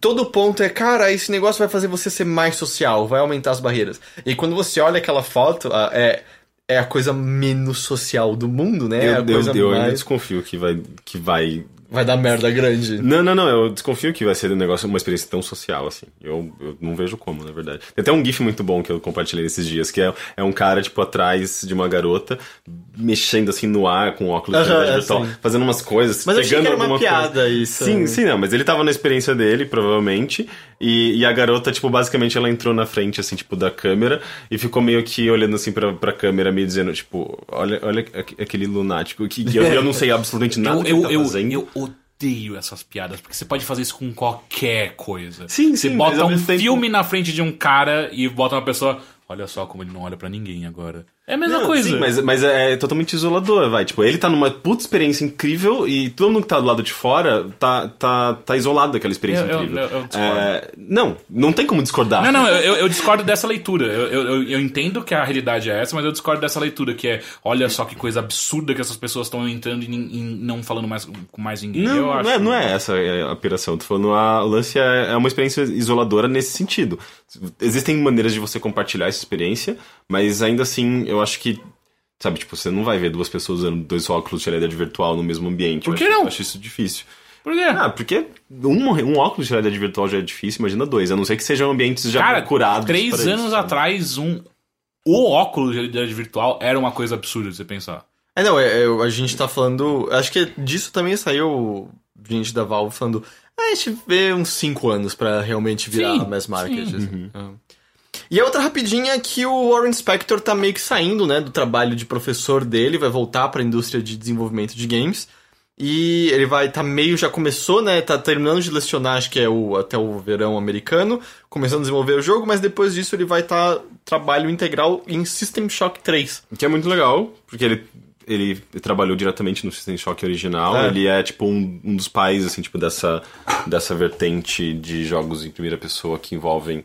é, Narrativa é um componente narrativa, forte. ele é RPG, sabe? Tipo, ele trabalhou em última... última última Underworld. Underworld É é só que muito- acabou dando origem ao próprio System Shock, todos os jogos Sim. dessa, dessa desse É DNA, né? muito curioso, né? Assim, de, tipo, ele, o 2 é o mais lembrado, mas não foi nesse que ele trabalhou. Foi o primeiro, ele tá indo pro 3. Mas é, total, eu, eu, o que eu acho mais legal é eu vi várias pessoas fazendo essa leitura como você consegue ver claramente, assim, vamos dizer, a linha de desenvolvedores que saíram de um jogo e foram é, seguir, levaram isso em frente e começaram a levar essa escola adiante, sabe? Porque a gente tem, sabe, o Warren Spector nesse último, no último Underworld, a gente- num System Shock, e aí, por conta disso, num System Shock 2 você já tem um Ken Levine, com uma Irrational é, fazendo um Bioshock, um Bios- Bioshock Infinite, e aí você tem já desse grupo, de repente, saindo pessoas fazendo Gone Home, fazendo o Dear Esther, você, você consegue ver o, a árvore espalhando e os galhos levando a, a ideia básica, tipo, do System Shock para direções completamente diferentes e, e direções que não seriam cabíveis na época, né? Você não teria como não botar a arma na mão de um protagonista na época do System Shock 2. E agora você consegue ter coisas como Gone Home e coisas como Firewatch, né? E, e, e são, e às vezes são pessoas que diretamente trabalharam nesses jogos ou trabalharam com pessoas que estavam, né, trabalhando nesses jogos. Não, é por isso que eu acho que é tipo é a linhagem de jogos mais influente assim, da história, na minha opinião. Porque é, você tem claramente assim, alguns personagens muito definidos ali, como próprio Warren Spector, o, o, Ken Levine. o Ken Levine, o que fez o Dishonored, é, o. Esqueci o nome dele. É, que mais que ele fez dentro do Dishonored? Ah, ele trabalhou num possível. O que, que era? Que é um jogo que não foi, não foi pra frente. Mas enfim, ele trabalhou nesses jogos originais.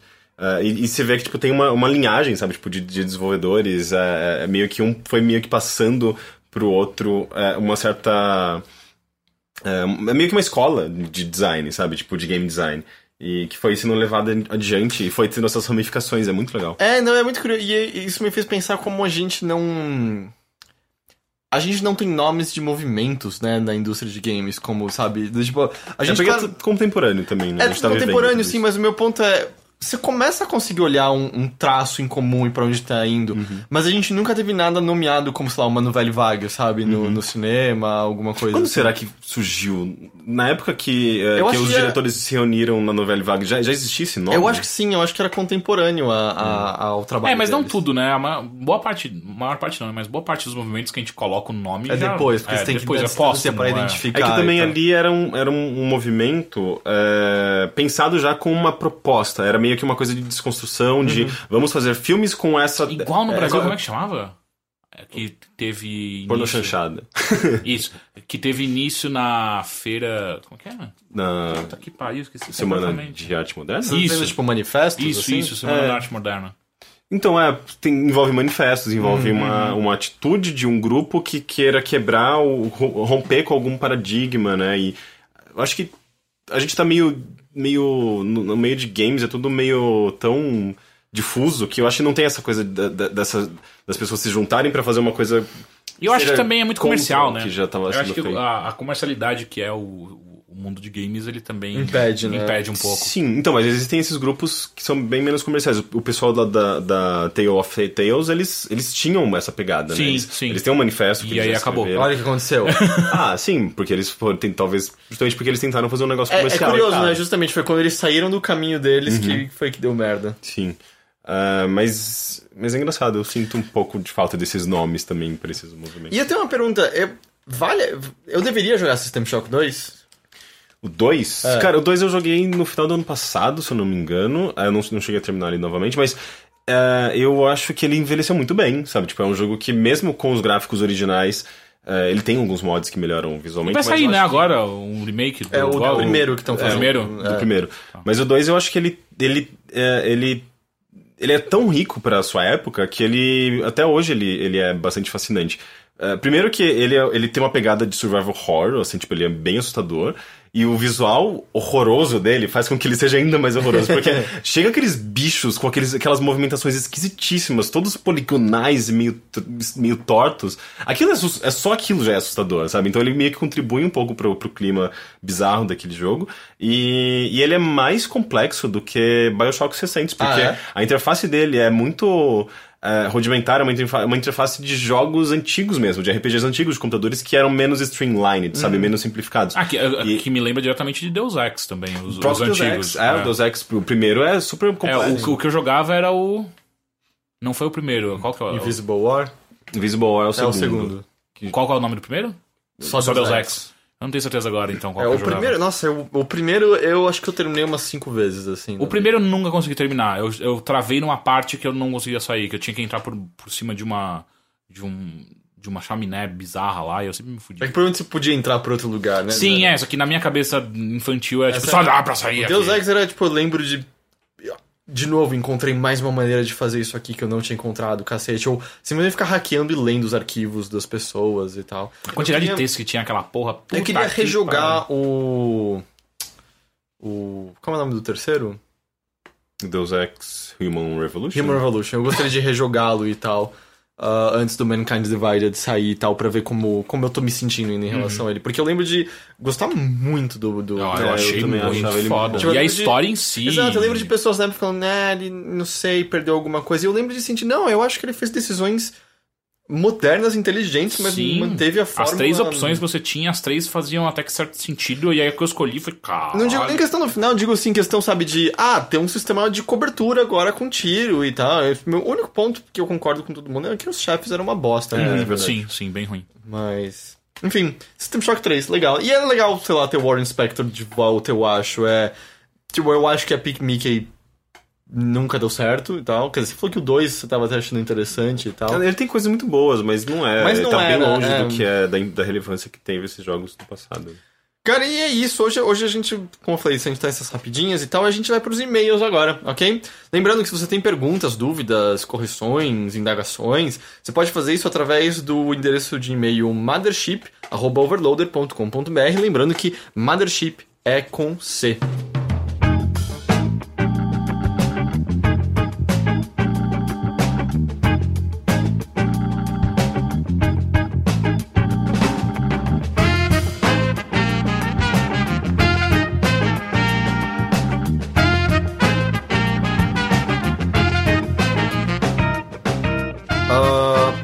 ali só um pequeno aviso, até ah, aproveitando que eu lembrei agora, porque tem a ver com e-mails.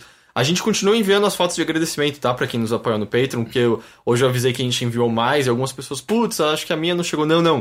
É- Calma. É, que. É, é, você tem que considerar que são 300 e. Quantas fotos? 380 E e tá sempre aumentando. né? Pelo, é, pelo menos 300 e O número- 380. A gente tirou umas cento e, cento e poucas. É, acho que a gente são mais 150. 150 até agora. É- é Aí bastante teve, aí foto. teve alguém até agora que. Alguém que respondeu brincando falou: Oh, peraí, vocês estão só apagando no Photoshop e desenhando o nome na lousa. Não, não. Que? Não? Não, não, não, ele tava perguntando, tipo, Aham. pelo amor de Deus, me diz que vocês fizeram isso. Não, não, a gente tá. É uma por uma mesmo. Por isso É demora. com amor, com cada um. É, é, é artesanal. Mas é. É, então, faz parte da nossa rotina. assim, Exato, A gente vai aí- fazer isso pra sempre. terminado isso, a gente vai mandar os vídeos de agradecimento também e tal. Ah, então o primeiro e-mail vem do Pedro Gabriel. Ah, ele diz o seguinte: Venho pensando numa coisa há um tempo e decidi perguntar a vocês o que acham. Qual é o papel da crítica de jogos? Nem vou entrar no campo da literatura, que é muito mais complexo que isso. Mas, comparando com o cinema, tivemos figuras como Pauline eh, Kael, o Roger Ebert, que não só faziam suas críticas, como de certa forma contribuíam com o próprio cinema e ajudavam leigos a compreender melhor a linguagem cinematográfica e coisa do tipo. E nos jogos, vocês acham que a crítica serve mais como um guia de consumo, o que não é ruim, diga-se de passagem, afinal tem coisa demais sendo lançada e os consumidores precisam saber em que investir tempo e dinheiro? Ou acreditam que há espaço para uma crítica mais aprofundada que dialogue com, mais com a linguagem, com as possibilidades dos videogames e principalmente que acha que é a função dela tratar desse tipo de coisa? Isso esbarra na própria discussão que tiveram sobre os jogos de empatia, já que a crítica desse tipo de jogo precisa necessariamente dar esse passo além. Além disso, vocês acham que existem críticos de jogos, pessoas como críticos de cinema, que sirvam de referência para acompanhar análises que ajudem a compreender mais o que são videogames, do que são capazes, etc? Sinto essa função normalmente muito difusa em meias atividades jornalísticas. Sim, Boa sim. pergunta. É, um, tipo, tem crítica. É engraçado, né? É, os meus críticos de jogos favoritos não são jornalistas, são acadêmicos, são pessoas que trabalham, sabe, escritores. é, é, como chama aquele. Ai, é um cara que tem um cabelo comprido, agora esqueci o nome Ian dele. Bogost. Ian Bogost, por exemplo. Ele é um ótimo crítico. Sim. É, e, e ele, e ele também ele, ele tra- trabalha diretamente com game design, ele é professor, mas ele é interessante que ele tem essa, essa Sensibilidade visão, muito foda. Sim, e que não é. não tem nada a ver com o lado comercial das coisas, sabe? Tipo, é justamente da linguagem, do, do, do aspecto artístico, do, do, do, do- da, da- do impacto cultural. É, que- aqui o Scream faz. faz a- a- É isso que eu ia falar, que É, o Scream eu- pra eu- mim é uma referência direta. De E eu acho que se eu que é. comentar, porque ele pergunta, tipo, você acha. É, é, por por exemplo, ele pergunta se. é, Primeiramente, né, ele fala se, você te- se a gente teve um Roger Ebert, uma Pauline Kael e tal. Sim, só que basicamente só nos Estados Unidos até agora, e são caras no geral muito mais desconhecidos, porque justamente essas críticas em si, uh, vamos dizer nos sites mais mainstreams, um Polygon, uma GameSpot, um, uma Giant Bomb, cara, vamos dizer mesmo a gente, eu sinto que a gente tenta sambar entre os dois, assim, há uma função ainda de guia de consumo forte, mas a gente tenta falar algo a mais. Mas eu não acho que a gente está de maneira nenhuma inserido só na parte crítica. E eu gostaria de acreditar que a gente não está inserido só na parte de, de guia de consumo. Os caras que fizeram isso, por exemplo, é, acho que o maior exemplo é o Eric Wolpack. Que começou com o Old Man Murray. E, cara, ele foi contratado pela Valve depois porque o próprio. O... Gabe Newell? Gabe Newell, eu, tipo, leu as coisas que ele falava e começou a mudar como ele pensava os próprios jogos. Tem a, a, a anedota super engraçada porque o Old Man Murray tinha o, o, o, falou novo método de crítica, é o tempo até caixa o seu jogo vai ser tão bom quanto o tempo que demora pra gente encontrar uma caixa, porque caixa é a coisa mais preguiçosa que existe em jogos. Uhum. E aí tem, tipo, várias críticas de jogos, tipo, quanto demora para encontrar caixas. E aí o Gabe Newell fala que ele leu aquilo e ele começou a entrar em paranoia, porque tinha uma caixa direto ali no Half-Life. Não, Half-Life é cheio de é caixa. Cheio de caixa. É, não, você dá dois passos e tem uma caixa, cara. Mas é uma. Mas é uma. Sabe? É ótimo. Isso, isso foi interessante, tipo, o, tocou de maneira. E é, ele acabou escrevendo Portal, ele escreveu Exato, Psychonauts, ele, ele já era um ele, escritor Ele já era um escritor bom, mas começou, vamos dizer, criticando jogos e acabou. É, Tinha um. E o Kieran, o Kieran Gilliam, por exemplo, né? Que hoje em dia ele, ele escreve histórias em quadrinho e tal, mas ele, ele também tinha esse esse passo a mais. Então, assim, a gente teve pessoas assim. O, o crítico do New York Times, eu não lembro, é Seth alguma coisa, eu não sei se é Seth Rogen. Não, não, não é Seth Rogen. Rogen. É, é Seth alguma. Não, nem McFarlane, caralho, eu só lembro desses caras, mas. Eu lembro do Seth Green também, serve? É, é, então.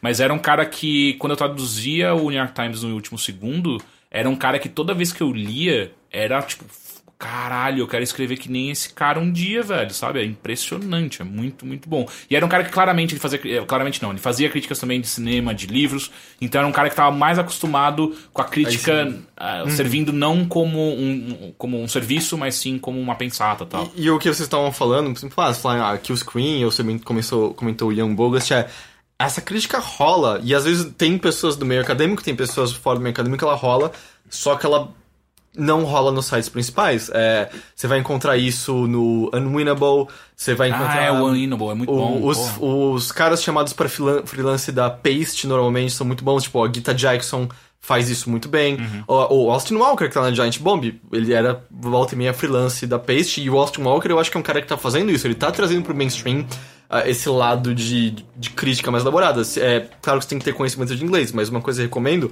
Giant Bomb começou um programa de freelance agora, então toda semana você tem duas colunas que estão sendo curadas pelo Austin Walker. Uhum. E ele tenta meio que fazer um, um, um, jogo entre os dois, mas ele está chamando pessoas, volta e meia, críticas, críticas mesmo, pessoas acadêmicas mesmo. Então, tá trazendo pro mainstream uma coisa Sim. muito legal.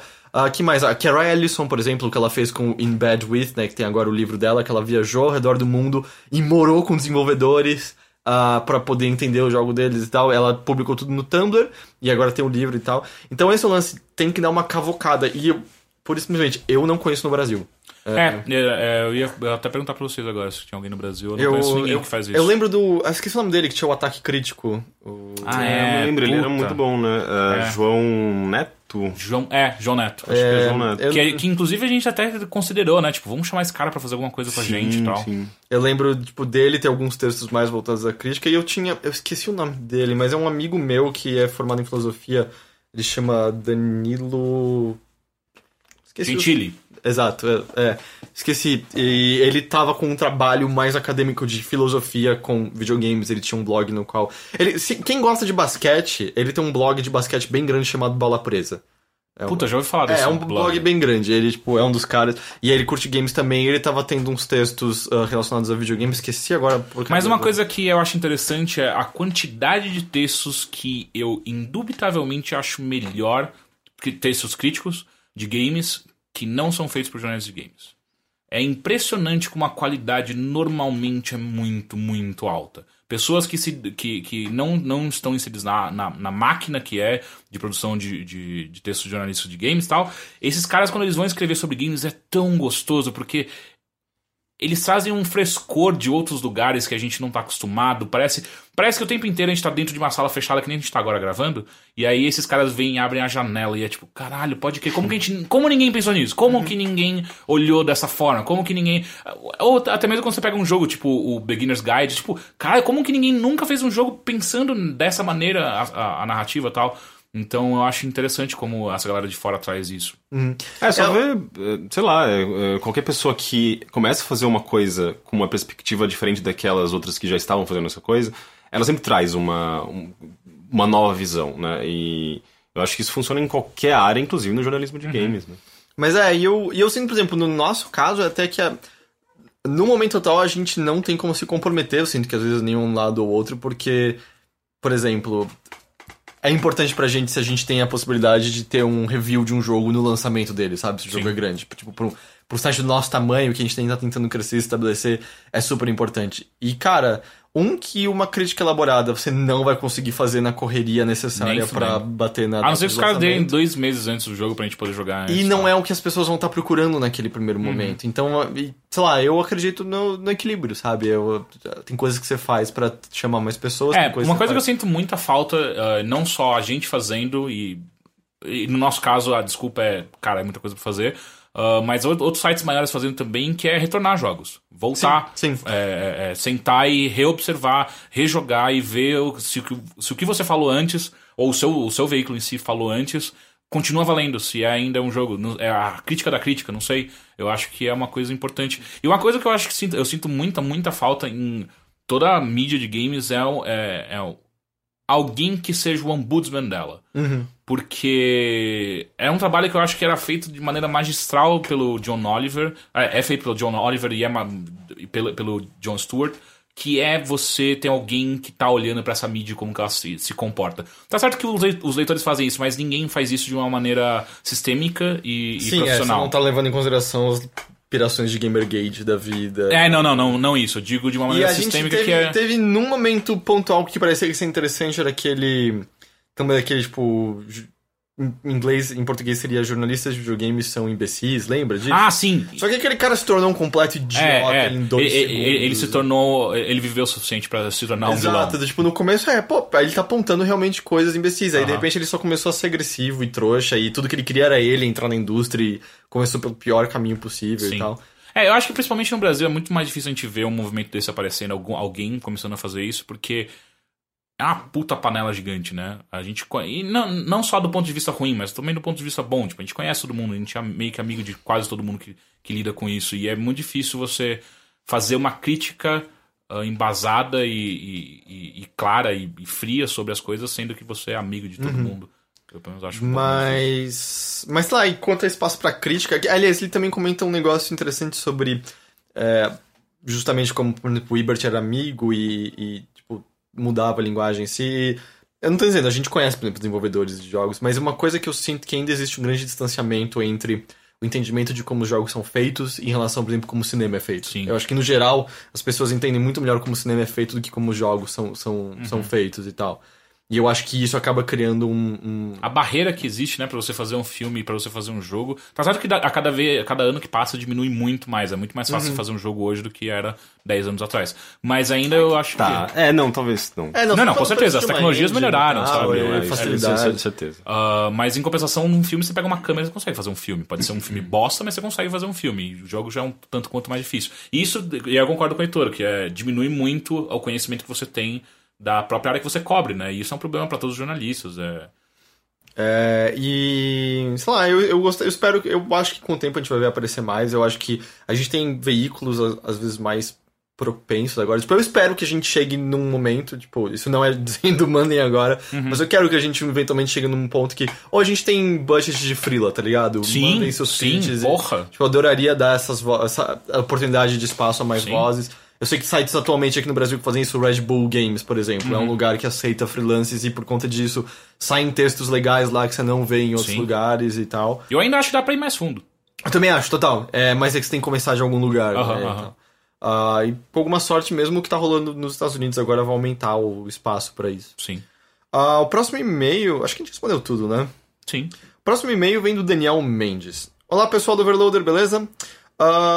Este e-mail é para comentar sobre dois detalhes do Driblando Dublagens Alone in the Dark 3. É, não é pergunta, é só curiosidades legais. O primeiro deles é sobre o nome Winchester, é, dado aos HDs antigamente, porque a gente menciona, a gente pegou uma Winchester uma hora e... Você lembra disso também, Teixeira? É. Ou você não tinha PCs na época? Não tinha, é que alguém já comentou sobre isso no- nos comentários, Ah, tá. acho que um ou dois Eu episódios. não atrás. tinha visto. Ah, vocês disseram não saber o motivo. A razão tem a ver com o rifle Winchester 3030. E surgiu quando a IBM lançou um HD que tinha 30 eh, megas fixo e 30 megas removíveis, sendo o 3030. Por um bom tempo, outros HDs também foram sendo chamados de Winchester. Eu já tinha ouvido falar que era porque o braço de leitura de um HD parecia o formato de uma Winchester, mas não consegui confirmar isso em nenhum site. O segundo momento aconteceu no terceiro vídeo dessa série, onde o personagem vê umas, uma- umas fotos na parede do estúdio de revelação e vocês não sacaram uma referência. A foto que tem um tanto de gente e uma estátua é do jardim da casa da Alone in the Dark 2. Por isso que ele fala, já vi isso em algum lugar ou algo. Tipo, eu também nu- nunca tinha Nossa, sacado isso. que, é, é só pra, pra quem jogou o jogo Jogou anterior. do né? Zé. Eu tava. Porque eu fiquei achando, ah, vai ter alguma dica que a gente tem que decorar nisso aqui. É, é parecia só meio, meio solto aquilo. Ah, o próximo e-mail vem do Juliano Ciber. Boa tarde, rapazes. Enviei um e-mail pra vocês há duas semanas perguntando o que achavam sobre abrir uma loja de games. Ah, na verdade, esse era um desejo antigo, já esquecido, e como o Teixeira falou, seria desperdiçar dinheiro hoje em dia. Mas como o Heitor mencionou, depende da região também. Aqui onde eu moro, é, região serrana de Santa Catarina, uma internet razoável só apareceu há pouco mais de um ano. Antes tínhamos que nos virar com aquela banda larga da Oi de no máximo 2 mega. Ou a rádio com um ping horrível. Era treta. Perguntei, pois estive na capital eh, Florianópolis mês passado, passei na frente de uma loja que estavam inaugurando e fiquei pensando na coragem do dono da loja. Mas enfim, perguntas. Tenho uma namorada que adora jogar comigo. Temos PlayStation 3 e PlayStation 4. Ultimamente estamos jogando Diablo 3 e Rayman Legends. Estamos com dificuldades de achar mais jogos de multiplayer assim, lado a lado, fora os Lego. Alguma recomendação? Menos jogos de tiro de primeira pessoa. PlayStation 3. Não saiu pro PlayStation 3 o Lovers in a Dangerous Space Time? Ou pra? PlayStation 4. Ele é PS4. É, eu acho que saiu. Ele falou PS3? Falou ele, PS3 e Ele tem os dois. PS4. né? Ah, o Lovers é bem legal. É, cara. Lovers é bem legal. The Witness, eu, não é, tipo, duas pessoas segurando o controle, mas eu acho que funciona muito bem jogar com outra pessoa do seu lado. Muito, muito, muito bem. Ahn, Cara, eu acho que tá. Eu acho que tem mais coisas no PS3, só que eu não lembro. Ah, tinha. Ele não gosta de tiro, né? Mas só que tinha um, um amigo meu que ele adorava jogar com a namorada Arm of Two. Army of Two? Ah, sabe? sim, sim. ah, Tokyo Jungle... To- é, eu pensei no é, Tokyo Jungle. Tokyo Jungle é mó legal com outra pessoa. Ah, puta, é. É engraçado, não sei se é. Eu achei engraçado, pelo menos, que eu joguei com uma ex minha Walking Dead. Uhum. Eu achei engraçado porque Tomar era muito. É, era muito. É, eu- Sério que você escolheu isso? Eu joguei Você é uma Walking Dead. pessoa horrível. Eu joguei Walking Dead inteiro. De, de dois, tá? É. Ah, Que tem umas Às dicas vezes Gauntlet também. Eu não sei. Eu não Gauntlet? Joguei. Eu não joguei. Acho que só tem no PC, né? Não, não, tem pra ele PS4. Saiu pra PS4. Inclusive, Ah, é, eu joguei no PS4, caralho, estúpido. Ah, e ainda terminar. Pro Teixeira, descobri que tem um pessoal que treina rugby aqui na cidade nos fins de semana só de brincadeira. Me convidaram pra dar uma treinada, mas acompanhando as fraturas do Teixeira, fiquei meio com o pé atrás. Sugestão pro meu primeiro treino? Qual chama a cidade? Ele sabe? Ele falou? ele sabe. Ele sabe, você sabe qual cidade você tá? ele mora? Serrana. Serrana, não, ele tá na região serrana. não. É, é verdade. Ah, tá, Só então- a primeira coisa com letra maiúscula. aí. Tá, eu acho que não é nenhum time grande, então, mas... Eu acho que você treinar, você vai ficar literalmente com o pé atrás. Eu não faria isso. É... Cara, faz bastante... Eu não sei como é que é o seu porte físico, mas se você não tá acostumado a fazer exercício, talvez seja uma boa você fazer uma academia antes de você entrar, porque... Ou, ou faz simultaneamente, porque quanto mais músculo você tiver, menor a sua chance de torção ah, e às vezes até quebra, dependendo do, do, do osso. E ah, faz bastante aquecimento, cara. Quanto mais aquecimento você fizer, melhor. E. Ah! E uma coisa muito importante: Musculação.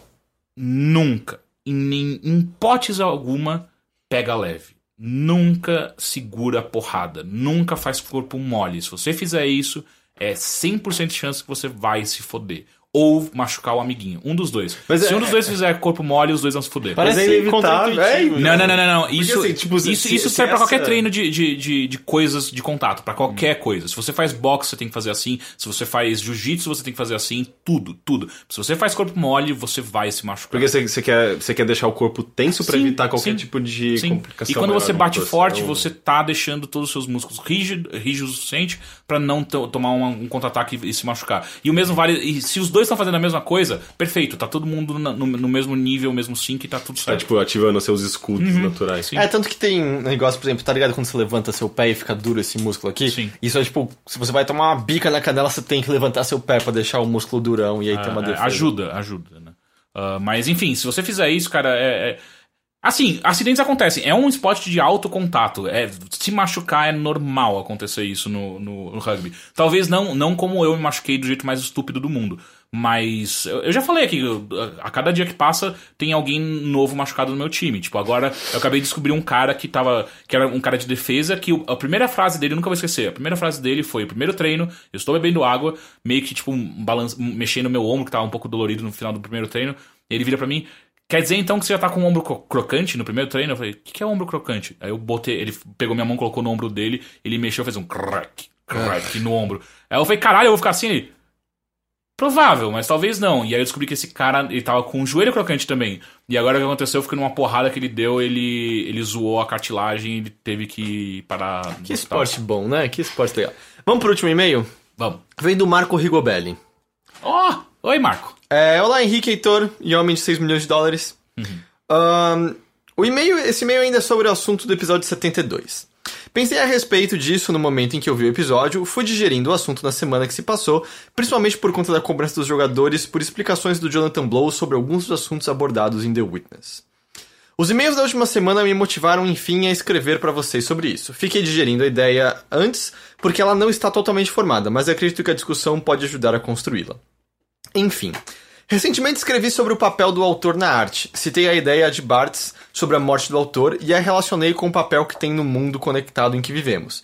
Isso porque hoje, mais do que nunca, temos um contato tão próximo com os responsáveis por livros, quadrinhos, filmes, etc., que, ah, com cada vez mais frequência, estamos recorrendo a eles para nos explicarem suas intenções sobre as obras, ah, ao invés de buscarmos nossas próprias interpretações. O caso da J.K. Rowling ultimamente estar revelando agora coisas que ela nunca mencionou nos livros é um exemplo. Mas não falei de The Witness porque acho que os videogames demandam um debate próprio que vai bem além deste meio. O que me chamou a atenção foram as pessoas procurando entender o que o Jonathan Blow quis dizer ao invés de procurarem seus próprios significados para isso. E é engraçado ver algo assim acontecendo em um meio no qual os espectadores ah, estejam tão acostumados a participar da narrativa, mas têm tão pouco hábito em interpretá-la. É bem mais comum que as pessoas simplesmente tentem encontrar uma intenção do autor ou, como vocês disseram, prefiram simplesmente abrir mão da profundidade na mídia. Talvez por ser menos confortável procurar a própria interpretação quando sua observação nos videogames já não é mais tão passiva. Os jogadores ainda estão procurando entender o que se passa na cabeça dos criadores dos jogos que os incomodaram ou emocionaram quando deveriam entender o motivo pelo qual incomodou ou emocionou. As pessoas enxergaram as coisas em The Witness como o pensamento do Blow quando é muito perigoso partir do princípio de que o jogo ser dele descarta a hipótese de não refletir os pensamentos dele. O autor nem sempre conta uma história sobre algo que ele quer dizer. Muitas vezes ele só quer gerar esse debate. De qualquer forma, não importa o que ele quer fazer com a história que está contando, porque a arte, em minha opinião, é muito mais sobre interpretação do que intenção. Concordo. Ah, sim, não, é, acho, que, acho que resumiu muito bem É, umas ideias é. que a gente não conseguiu colocar pra fora. Mas é, é, é- Eu lembro assim de. É, é aquilo. Lembro, sei lá, de, por exemplo, músicos lendo interpretações da letra, acho que era o próprio Chico Buarque dizendo, tipo, meu, isso que vocês estão falando eu nunca tinha pensado. Sabe, quando eu tava escrevendo a letra. Sim. Dane-se. Tipo, foi visto ali, né, naquilo. É, sua, sua música criou vida própria assim que Exato, saiu de é. você. E, e, é- e é, é curioso isso, assim, que ele comenta da. As pessoas com essa aflição de não, me diz o que é, me diz o que é, eu preciso que você me diga o que é, eu não posso tentar entender por conta própria o que é, porque eu sinto que. Acho que tem a ver com a maturidade dos videogames como meio. A gente tá muito acostumado com histórias super concretas, tipo, bem mal, o mocinho vai lá e derrota o vilão, sabe? É, são poucas as histórias que a gente tem em videogames que possuem subjetividade, ou quando possuem subjetividade, é uma subjetividade, vamos dizer, um pouco mais juvenil, vamos dizer, sabe? Eu consigo pensar em alguns RPGs japoneses em que, por exemplo, a subjetividade está muito mais na questão do o que era aquela força do bem que a gente encontrou, ou o que, que é essa massa maligna que estamos vendo, mas não tem uma representação concreta naquilo. Tá me vindo à cabeça, por exemplo, o, o Xenosaga, por exemplo. Que ele tem coisas abertas, abstratas, mas dentro da sua abstração são concretas, entende? Não, não, não há espaço pra muita interpretação do o que esse jogo quis dizer com isso. Não, o que o jogo quis dizer é muito claro e meio vazio e tal. É, E aí me lembra até aquela anedota que eu cheguei a falar uma vez do, do um cara jogando The, é... Her Story. Falando, como é que eu sei quando eu acabei? E o autor respondeu nos fóruns, quando você ficar satisfeito. E ele respondeu, mas como eu sei quando eu fiquei satisfeito? e é muito isso, assim, sabe? A necessidade de, de, de alguém dizer, tipo, é aqui. É aqui que você pegou tudo. Esse The End. é o 100% do É, jogo. é, tá aqui é, o troféu pra comprovar. O que é algo muito legal que The Witness faz. Ele Você desliga o... os troféus? Não, não, mas você tem uma espécie, vamos dizer, vamos chamar de colecionáveis, ah, que eu não quero falar mais do que isso. Uma espécie de colecionáveis e uma série de puzzles que estão lá se você quer. Não tem nenhum troféu atrelado a eles, não tem nenhum bônus tipo de história mais no jogo, não. Você quer? Você pega. Tá lá pra você. Porque a gente acho que acabou até acostumado com a a cenoura na ponta da vara, né? Que é essa recompensa. E a recompensa às vezes é que seja um desbloqueável dentro do jogo, a roupinha nova, ou às vezes é o jogo concretamente te dizer é sobre isso daqui que eu tô querendo falar, né? E é bom poder se livrar disso, né? É bom poder. Eu acho que tem uma, uma, uma coisa engraçada que eu sinto que é a falta de leitura, de ler mesmo coisas normais, porque eu acho que a leitura ela, ela, ela obriga a pessoa a ter um, um nível de interpretação muito melhor do que um, um, um jogo ou até mesmo um filme, porque a literatura ela deixa muita coisa em aberto, né? A gente não consegue colocar o dedo em muita coisa do que, por exemplo, a- a- ele citou a J.K. Rowling falando que, que um- um- uma das polêmicas foi a a Hermione pode, pode ser negra. A gente, ela, ela, ela sempre deixou em aberto. Ela falou, não, eu nunca falei isso. Ah, é? Não tinha a descrição da. da- Não, só tinha descrição dos cabelos e do- da cor dos olhos. Nunca falaram que ela era negra eh, no livro. E as pessoas sempre as- assumiram, não, então ela, ela, é- ela é branca. E aí agora apareceu ela falando, eu nunca falei isso. É que então, assim, eu lembro que até de coisas menores, eu lembro de, sei lá, ela... lembro que tinha um professor que era um pequenininho e tal. Uhum, E aí eu lembro de no site ele explica que ele era meio goblin, sei lá, alguma coisa assim. No livro nunca apareceu e é, não fazia diferença nenhuma assim, mas foi uma Exato. informação a mais sendo dada. Exato, mas o que eu sinto é que a interpretação desses livros e, e- e por aí vai ajuda muito ne- nesse aspecto, sabe? Que você não precisa ter algo de fato concreto pra você. Você pode simplesmente se satisfazer com a sua própria interpretação. E eu sinto que a, que, que a galera que é.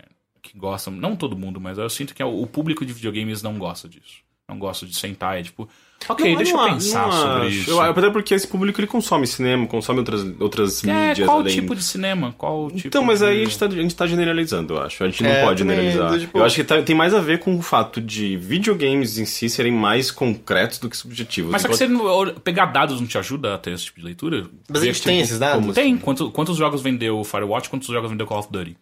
Ah, não, sim, Mas mas... tá, qual era o tamanho do marketing de um pro outro, sabe? Tem muitos outros fatores nisso que eu acho que você não pode descartar. Eu concordo mais- muito mais com o Rick, assim, é, jogos até então lidam com uma ambientação. É, é- é quase o passado de brinquedo deles, né? É, é- essa, é- a ideia concreta existia. Tipo, qual- mas peraí, qual é o meu objetivo aqui? É resgatar a princesa? Ah, mas qual é o meu objetivo aqui? É salvar o mundo? É derrotar o dragão? É que eu não gosto de colocar toda a responsabilidade disso simplesmente na- na- no criador. Eu acho que o público é extremamente responsável pelo- pela mídia que consome. É, mas o, o público ele tá sendo apresentado a essa nova realidade meio que agora. Então, por mais que às vezes alguma pessoa tenha é, uma. já- já esteja acostumada com a possível é, é, su- superficialidade, não. É, com a possível, sabe, tipo, um- uma, uma, uma literatura mais vaga, mais subjetiva.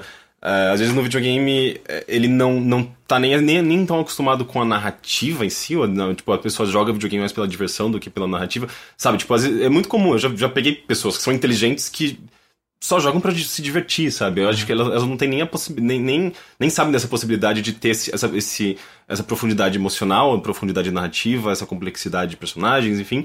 Então a pessoa acha que nem, nem se propõe a isso, sabe?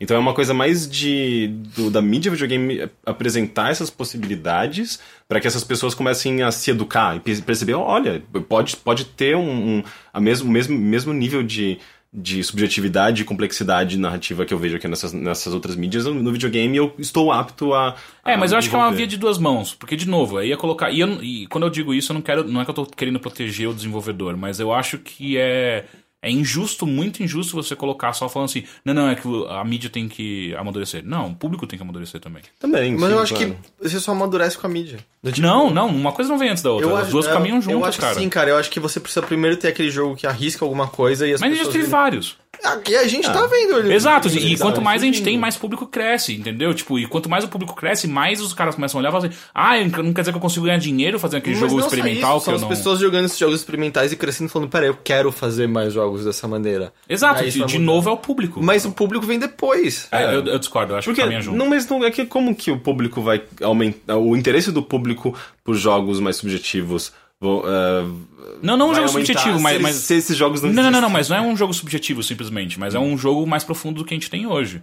E isso você consegue ter, você consegue almejar isso sem você ter um jogo pra isso. Porque você tem cinema, você tem livro, você tem ah, quadrinhos, você tem tudo pra, que, que te mostra, tipo, ah, a- a- o entretenimento ele não precisa simplesmente ser raso, ele pode Sim, mas ele é que também ser... tem que considerar, talvez essa interseção não role com todos. Eu conheço pessoas que gostam de videogame e não veem cinema, não ouvem música, no máximo. Exato, então daí é um problema do público, certo? Não é um problema da mídia.